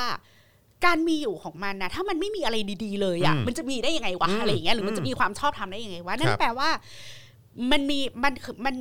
ในหลาย ๆ ประเทศอ่ะมันส่งผลที่ไป empower พวกแบบการเมืองเชิงอัตลักษณ์ทั้งหลาย identity politics หรืออการเมืองของสิทธิคนชายขอบ ครับ และนั่นมันก็เลยกลายเป็น trap หรือกับดักของ NGO เมืองไทย อืม คือ NGO เมืองไทยอะหมกมุ่นเรื่องเรื่องเอ่อ identity politics แล้วก็หมกมุ่นเรื่องสิทธิคนชายขอบ ครับ หรือสิทธิของสัตว์ป่าอะไรเงี้ย อืมอืม แล้วแบบพอหมกมุ่นมากแล้วไม่ไม่เห็นภาพรวมอะก็เลยเอาสิทธิแบบสิทธิที่มันเป็นเป็นอัตลักษณ์พวกเนี้ย ครับ คือยอมที่จะได้มาซึ่งกูขอให้แบบคนเพศเดียวกันได้แต่งงานกันอะ อืม แต่กูยอมเสียประชาธิปไตยทั้งก้อนไป เอออ อะไรอย่างเงี้ยคือคืออันนี้คือสิ่งที่เกิด ไม่ ขึ้นกับ แล้ เมื ว องไทย แล้วจอนก็มีความรู้สึกว่าคือมันก็แปลกเนอะตรงที่เขาก็คิดว่าเออแบบเฮ้ยการที่จะได้สิทธิที่มันเท่าเทียมกันน่ะ เออคือไม่ว่าจะเป็นเรื่องอะไรก็ตามนะ ค่ะ คือเขาเขากลับคิดว่าเขาเขาจะได้สิ่งนี้จากการทำรัฐประหารเนอะทั้งทั้งที่มันคือวิธีการที่ที่มันตัดให้คนไม่เท่ากันอ่ะ หรือไป endorse หรือเออหรือไปเขาเรียกว่าอะไรดีอะไปทำให้องค์กรอิสระมันมีความเข้มแข็งเหนืออ ม เหนืออำนาจทางการเมืองของรัฐสภาอย่า ค ง รับ เต็มอกเต็มใจแล้วก็ดิเฟนต์ให้ตลอดอย่างเงี้ย อืมอืม ซึ่งซึ่งซึ่งอันนี้มันมันเหมือนถ้าพูดดูเผินๆนะมันเหมือนดีไง อืม แล้วมันก็เหมือนคนเหล่านี้ก็กำลังต่อสู้เพื่อความถูกต้องอยู่นะอะไร ครับ เงี้ย ครับ เธอต่อต้านการแต่งงานของเพศเดียวกันหรือไม่ใช่ อือหือ ฉันไม่ได้ต่อต้านเรื่องนั้น แต่เดี๋ยวเดี๋ยวมึง แต่วิธีการซึ่ง เออ ซึ่งจะได้มา ซึ่ง แล้ว ซึ่งจะได้หรือเปล่าเหร ระห อ ว่างหมูสะเต๊ะกับอาจารย์มึงเอาอะไรก่อน เอออือฮึ เออมึงจะเอาอาจารย์แล้วมึงไม่เอาหมูสะเต๊ะไม่ได้อะไรอย่างเงี้ยแต่กูเนี่ยถ้าไม่มีอาจารย์แต่กูมีแต่หมูสะเต๊ะแล้วไม่มีอาจารย์อ่ะ อืม มันมันยังมันยังเป็นอาหารไง ไม่แล้วที่น่ากลัวเนี่ยคือเผลอๆจะไม่ได้ทั้งคู่ไง เอ้ยไม่ได้ทั้งหมูสะเต๊ะไม่ได้ทั้งอาจารย์นะคะ เพราะตอนนี้ก็ยังไม่ได้ด้วย มันมันจะไม่ได้ทั้งคู่อะสิคะ รัฐประหาร เออ มาเจ็ดปีได้อย่างเนี่ยกฎหมาย ใช่ แต่งงานเพศเดียวกันสิ่งแวดล้อมไหนคะกฎหมายสิ่งแวดล้อมไอ้ คือได้อะไร โรงงาน บ้าง ระเบิดกิ่งแก้วนั่ เอน อ คืออะไร ใช่แล้วไอ้อะไรต่างๆอ่ะว่าไง เอออ มครับผม ก็ประมาณนั้น นะครับก็อาจจะเป็นการสะกิดทำให้ทุกคนแบบเออว่ะเออว่ะขึ้นมาได้นะครับกับการที่เราหยิบยกประเด็นนี้ขึ้นมาพูดกันนะครับ อีกยาวเลยนะ อีกยาวเลยอุ๊ย นะ เดี๋ยวพอมันเป็นประเด็นประเทศต่างๆเนี่ย โอ้โห มันมันมันสนุก ครับผมยาวๆกันไปฮะยาวๆแน่นอน แล้วเราจะได้เห็นด้วยเนาะว่าแบบเออสารสูง อืม สารรัฐธรรมนูญในประเทศต่าง มัน ๆเขา เขาแต่ละ เขา ที่ มีบ เขา ท เป็นยังไง บาทแล้ว อืม ก็มีส่วนในการแบบเออสะเขาเรียกว่าอะไรก่อให้เกิดความเปลี่ยนผ่านที่สำคัญ อืมอย่างไรบ้าง อย่างไรบ้างอย่างกรณีควิเบกของแคนาดานี่ก็เป็นเรื่องเรื่องเรื่องที่ เออน่าสนใจมาก อือฮึอือฮึอืมนะครับ ว่าเหตุผลที่เขาเอามาขับเคี่ยวกันระหว่างสภากับสารรัฐธรรมนูญ อืม กับมลรัฐควิเบกเองเนี่ยคเขารับ ต่างฝ่ายต่างยืนอยู่บนเหตุผลชุดไหน อื อื ม มอืม เอ่อทำไมคนหลายคนอยากจะดีลกับเผด็จการกันจังเลยคะคิดว่าจะได้อะไรดีๆ มาบ้างเหรอถ้าดีลกับทหารได้เนี่ย อืมเนาะ ก็แปลกอะก็เราก็เราก็งงเหมือนกันนะแบบอะไรของเขาอะ เออคือคิดอะไรของเขาก็ไม่รู้นะบางทีก็ไม่เก็ตเหมือนกันนะครับนะฮะเอาเออผังเมืองและสิ่งแวดล้อมมาไม่มีสายรองรับเลยครับอ๋อครับผมอ๋อคือจบมามาเรียนด้านนี้ใช่ไหมฮะจบมาก็คือไม่มีงานอะไรรองรับ โโห เล น่าย เห็นใจจริง ๆ ค่ะ ใช่เพราะที่นี่มันก็เละเทะเหลือเกินนะครับ ทั้งทั้งที่ในประเทศอื่น ๆ เนี่ยโอ้โหผังเมืองนี่เป็นพระเอก เป๊ะเนอะ ลย อืม ใครเรียนเออร์เบิร์นดีไซน์เออร์เบิร์น ใช่ แพลนนิ่งนี่คือแบบสุดนะ แล้วมันเหมือนมันได้แบบมันได้มันได้บรรเลงฝีมือตัวเองได้เต็มที่อ่ะเออใช่ไหมแล้วก็แบบใส่ความสามารถความรู้ไอเดียของตัวเองได้แบบเต็มที่ เนอะมัน เอ คือ อ การ เปิด สร้า ฟัง บ้าสร้า นู่นนั่นนี่ เมือง ใช่ อะ แล้วคือแบบว่าประเทศนี้ก็ก็วนอยู่แค่เนี้ยก็อ่ะถ้าเละก็เอาไอ้นั่นมาเทปูนทับอะไรอย่างงี้แล้วกัน อะไรแบบคือแบบโหโคตรเละเทะเลยเออนะครับอ่ะโอเค เติมพลังเข้ามาได้อยู่นะครับ นี่นะฮะนี่เราคุยกันมาชั่วโมงครึ่งแล้วนะครับ เติมพลังทิ้งท้ายเข้ามาหน่อยนะครับทางบัญชีกสิกรไทย 0698975539 หรือสแกน QR Code นะครับพี่แขกคิดว่าจะซีรีส์นี้จะประมาณกี่ตอนฮะ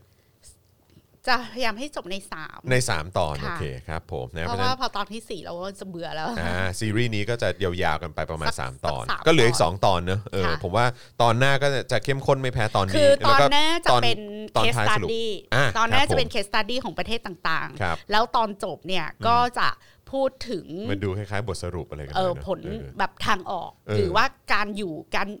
การอยู่กับตุลาการพิวัตร อืม ที่ที่ constructive อ่ะครับผม นะที่ไม่ destructive เออ ที่ไม่ ตุ นำ ลา ไป การ สู่ พิ ค วั วา ต ม รเชิง เสียหาย เชิงสร้างสรรค์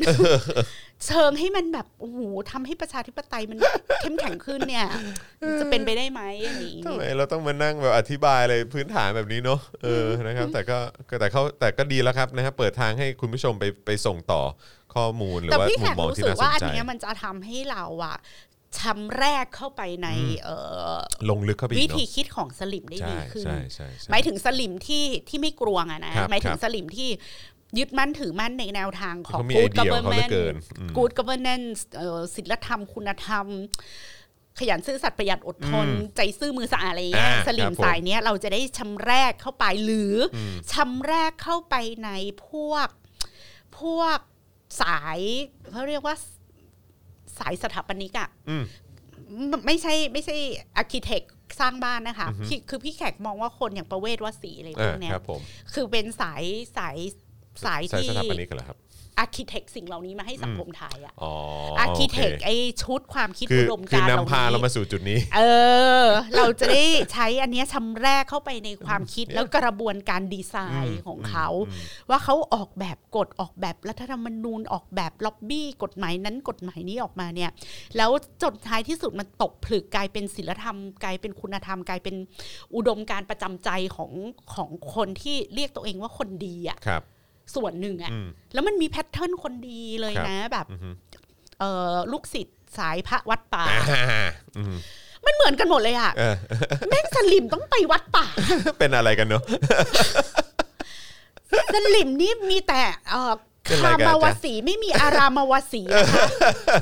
สลิมต้องวัดป่า เออ เท่าเต้าอัน มันเป็นเครื่องชี้วัดนะฮะเออถึงความสมถะฮะ เออวัดป่า ครับ เอออะไรนะ จิตวิญญาณ เออ หลักธรรม เออ ต้องมีการ ไม่เบียดเบียน วิปัสสนาอะไรอย่างเงี้ยด้วยนะ พลังบวก เอออืม คุณธรรม เออ เอ่อนักการเมืองใจซื่อมือสะอาดข้าราชการไม่โกงกินอะไรอย่างเงี้ย เราจะไปเข้าวัดประมาณ 3 วันจะติดต่อไม่ได้นะช่วงนี้อะไรอย่างเงี้ย เออ นะฮะ แล้วก็ ก็ให้ทิ้ง แล้ว inbox ไ แล้วก็เอ่อพลิกมาอีกด้านหนึ่งก็คือไอ้สามกีบทั้งชาติ โอ้โหคนละเรื่องเลยเนอะ แต่มาจาก เออ คนเดียวกันนะ ใช่แล้วก็แบบอยากให้มึงตาย เออ อะไร แบบขอให้ตายหาเพราะโควิดอะไร เออแล้วพี่ไข่ก็รู้สึกว่าเวลาเราอ่านพวกเนี้ยเราจะเห็นเลยว่า อะไรวะ ไอ้ไอ้สลิปเนี่ยมันถูกอาร์เคเต็กมา อ่า อย่างไร ครับผม ในในในสังคมของเรา ให้ให้ออกมาเป็นแบบนี้นะ ส่วนสลิมกลวงกลวงๆก็เยอะเนาะสลิมกลวงกลวงๆแบบแม่งไม่มีที่มาที่ไป โอ้อันนั้ อ่ะ นอันนั้นบางทีต้องปล่อยเขาไปฮะ แม่งจำคำคนอื่นมาพูด ใช่ มั่งอะไร ใช่ มั่ง ใช่ก๊อปก็พวกก๊อปปี้เพสก็คือสลิมสลิมโกงๆพวกเนี้ยก็คือจะมีสักเท่ากับพวก I.O. ฮะ ถอนว่านะมีมีสักใกล้เคียงกัน ก็เป็นพวกที่พี่แขกจะเรียกว่าโง่แบบกูหางองูมาพิมพ์ให้ไม่ทันอะ โง่แบบเสียดายงองูอ่ะ เออหมดแล้วงูงองูกูไม่งหมดโลกแล้ว โอ้โหนี่กูใช้เปลืองมากเลยเนี่ย อะไรอย่างเงี้ยนะเออนะครับอ่ะโอเคนะครับก็เอพิสเขาเรียกว่าอะไรซีรีส์ตอนที่1นะฮะของเรื่องราวตุลาการพิวัตรเนี่ยนะครับก็เอ่อมาถึงตอนท้ายแล้วนะครับ อย่างที่พี่แขกได้หยอดไว้นะครับว่าเฮ้ยเดี๋ยวเราจะมีซีรีส์นี้เนี่ยต่อเนื่องไปอีก 2 ตอน เพราะฉะนั้นทั้งหมดเนี่ยก็จะเต็มที่ก็คือ 3 ตอนนั่นเองนะครับเพราะฉะนั้นก็คอยติดตามกันได้ แต่ว่าอย่างที่อย่างที่บอกนะก็คือแค่ตอนแรกนี้ก็รู้สึกว่าเหมือนเป็นการอารัมพบทที่แซ่บมากๆแล้ว เอ่อมาดูตัวอย่างนะฮะหรือว่ามาดูเอ่อเขาเรียกว่าสิ่งที่เดี๋ยวเราจะหยิบยกขึ้นมาพูดคุยกันในตอนต่อไปแล้วกันนะครับว่ามันจะแซบขนาดไหนรวมถึงตอนท้ายที่คล้าย ๆ กับเป็นบทสรุปนะครับ เรื่องราวของตุลาการพิวัตรทั้งในไทยและเอ่อรอบโลกจะเป็นอย่างไร เดี๋ยวรอคอยแล้วก็ติดตามพี่แขกได้นะครับผมนะแต่ว่าสำหรับวีคหน้าวีคหน้านี่ยังยังไม่ชัวร์ป่ะว่าจะเป็นใคร อาจารย์แบงค์เช็คหรือยังเออมีไม่ไม่ไม่ไม่รู้มีอัปเดตมาหรือยังนะครับนะฮะแต่ว่าก็รู้สึกว่าไม่อ่ะใครฮะอะไรฮะ อาจารย์วินัยครั อ๋ออาจารย์วินัย ต นะ อน ค แร รั ก บ เปิดมาเห็นอาจารย์วิอย่างเดียวนึกว่า อ๋อนึกว่าอาจารย์โกวิด โรธ อ๋ออาจารย์วิโร ดหรือเปล่าเออนะครับสรุปว่าก็เอ่อวีคหน้าก็จะเป็นอาจารย์วินัยนะครับนะซึ่งก็อาจารย์วินัยก็จะมาพร้อมกับเรื่องราวที่น่าสนใจอีกเช่นเคย ไม่รู้จะอิงกับเศรษฐศาสตร์หรือเปล่านะฮะรอบนี้เดี๋ยวคอยติดตามกันได้ แล้วก็วีคถัดไปก็กลับมาเจอพี่แขกกันได้นะครับ แล้วเดี๋ยวบ่ายนี้ก็เจอพี่แขกในรายการโค้ชแขกนะ เออ คะ วันนี้มี ก็ เมนูยังฮะ วันนี้ไปช้อปปิ้งตลาดต้นไม้ อ๋อ วันนี้ช้อปปิ้ง เพราะว่า ต้ไม้ วันอังคารจะเป็นวันช้อปปิ้งแล้ววันศุกร์เป็นวันทำอาหาร อ่าโอเคนะครับ อันนี้อันนี้ก็คือหมายความว่าก็จะไปเอ่อไปช้อปปิ้งต้นไม้กันเหมือนอารมณ์แบบนอกเป็นเขาเรียกว่าอะไรกลางแจ้งใช่ไหม ใช่ เออ ใช่ outdoor เอาดอร์ ค่ะ เอาดอร์นะครับ เท่าที่เราจะไปได้ในยุคที่เขาปิดนู่นปิดนี่กันนะ ที่ คะ เขา ก็ ให้อะค่ะ ปลูกต้นไม้ทำสวนวนๆไป ครับผม ตามนั้น ไป ครั กับ บพี่โรซี่ ตามนั้น นะคะ ครับ เดี๋ยวไปเดินเล่นช้อปปิ้งกับพี่แขกนะคะ ครับผม อาจจะมีพูดถึงรัฐบาลวัคซีนบ้างนิดหน่อย ก็เดี๋ยวรอดูจังหวะมาเออนะฮะถ้าเกิดจังหวะมาก็ก็ก็คงต้องพูดถึงแน่นอน นะครับ เดี๋ยวคอยติดตามกันได้นะครับนะฮะก็บ่ายโมงตรงนะครับ ติดตามไปได้นี่ก็เที่ยงครึ่งแล้วนะครับ อ่ะนะคะ เดี๋ยวพี่แขกจะได้ ให้ ไป พี่แขก รับประ เตย ทามน ตัว อาหารกลางวันอย่างรวดเร็ว ใช่ เพราะว่ากินข้าวนอกบ้านไม่ได้แล้วไง ไม่ได้ไม่ได้ ก็ต้อ ไม่ ง ได้ รีบกินข้าวจากบ้านไปก่อนนะคะ ครับ โอเค เจอกัน ฮะ อีกที เจอกันอ่ะเดี๋ยวบ่ายนี้ก็เจอกันแล้วเนาะ ใช่ วันนี้ขอลาไปก่อนนะคะ ใช่ สวัส ค ดี รับ ค่ะ สวัสดีครั สวัสดีค่ะ บบ๊ายบายครับผม Daily t o p i c กกับจอห์นวินยู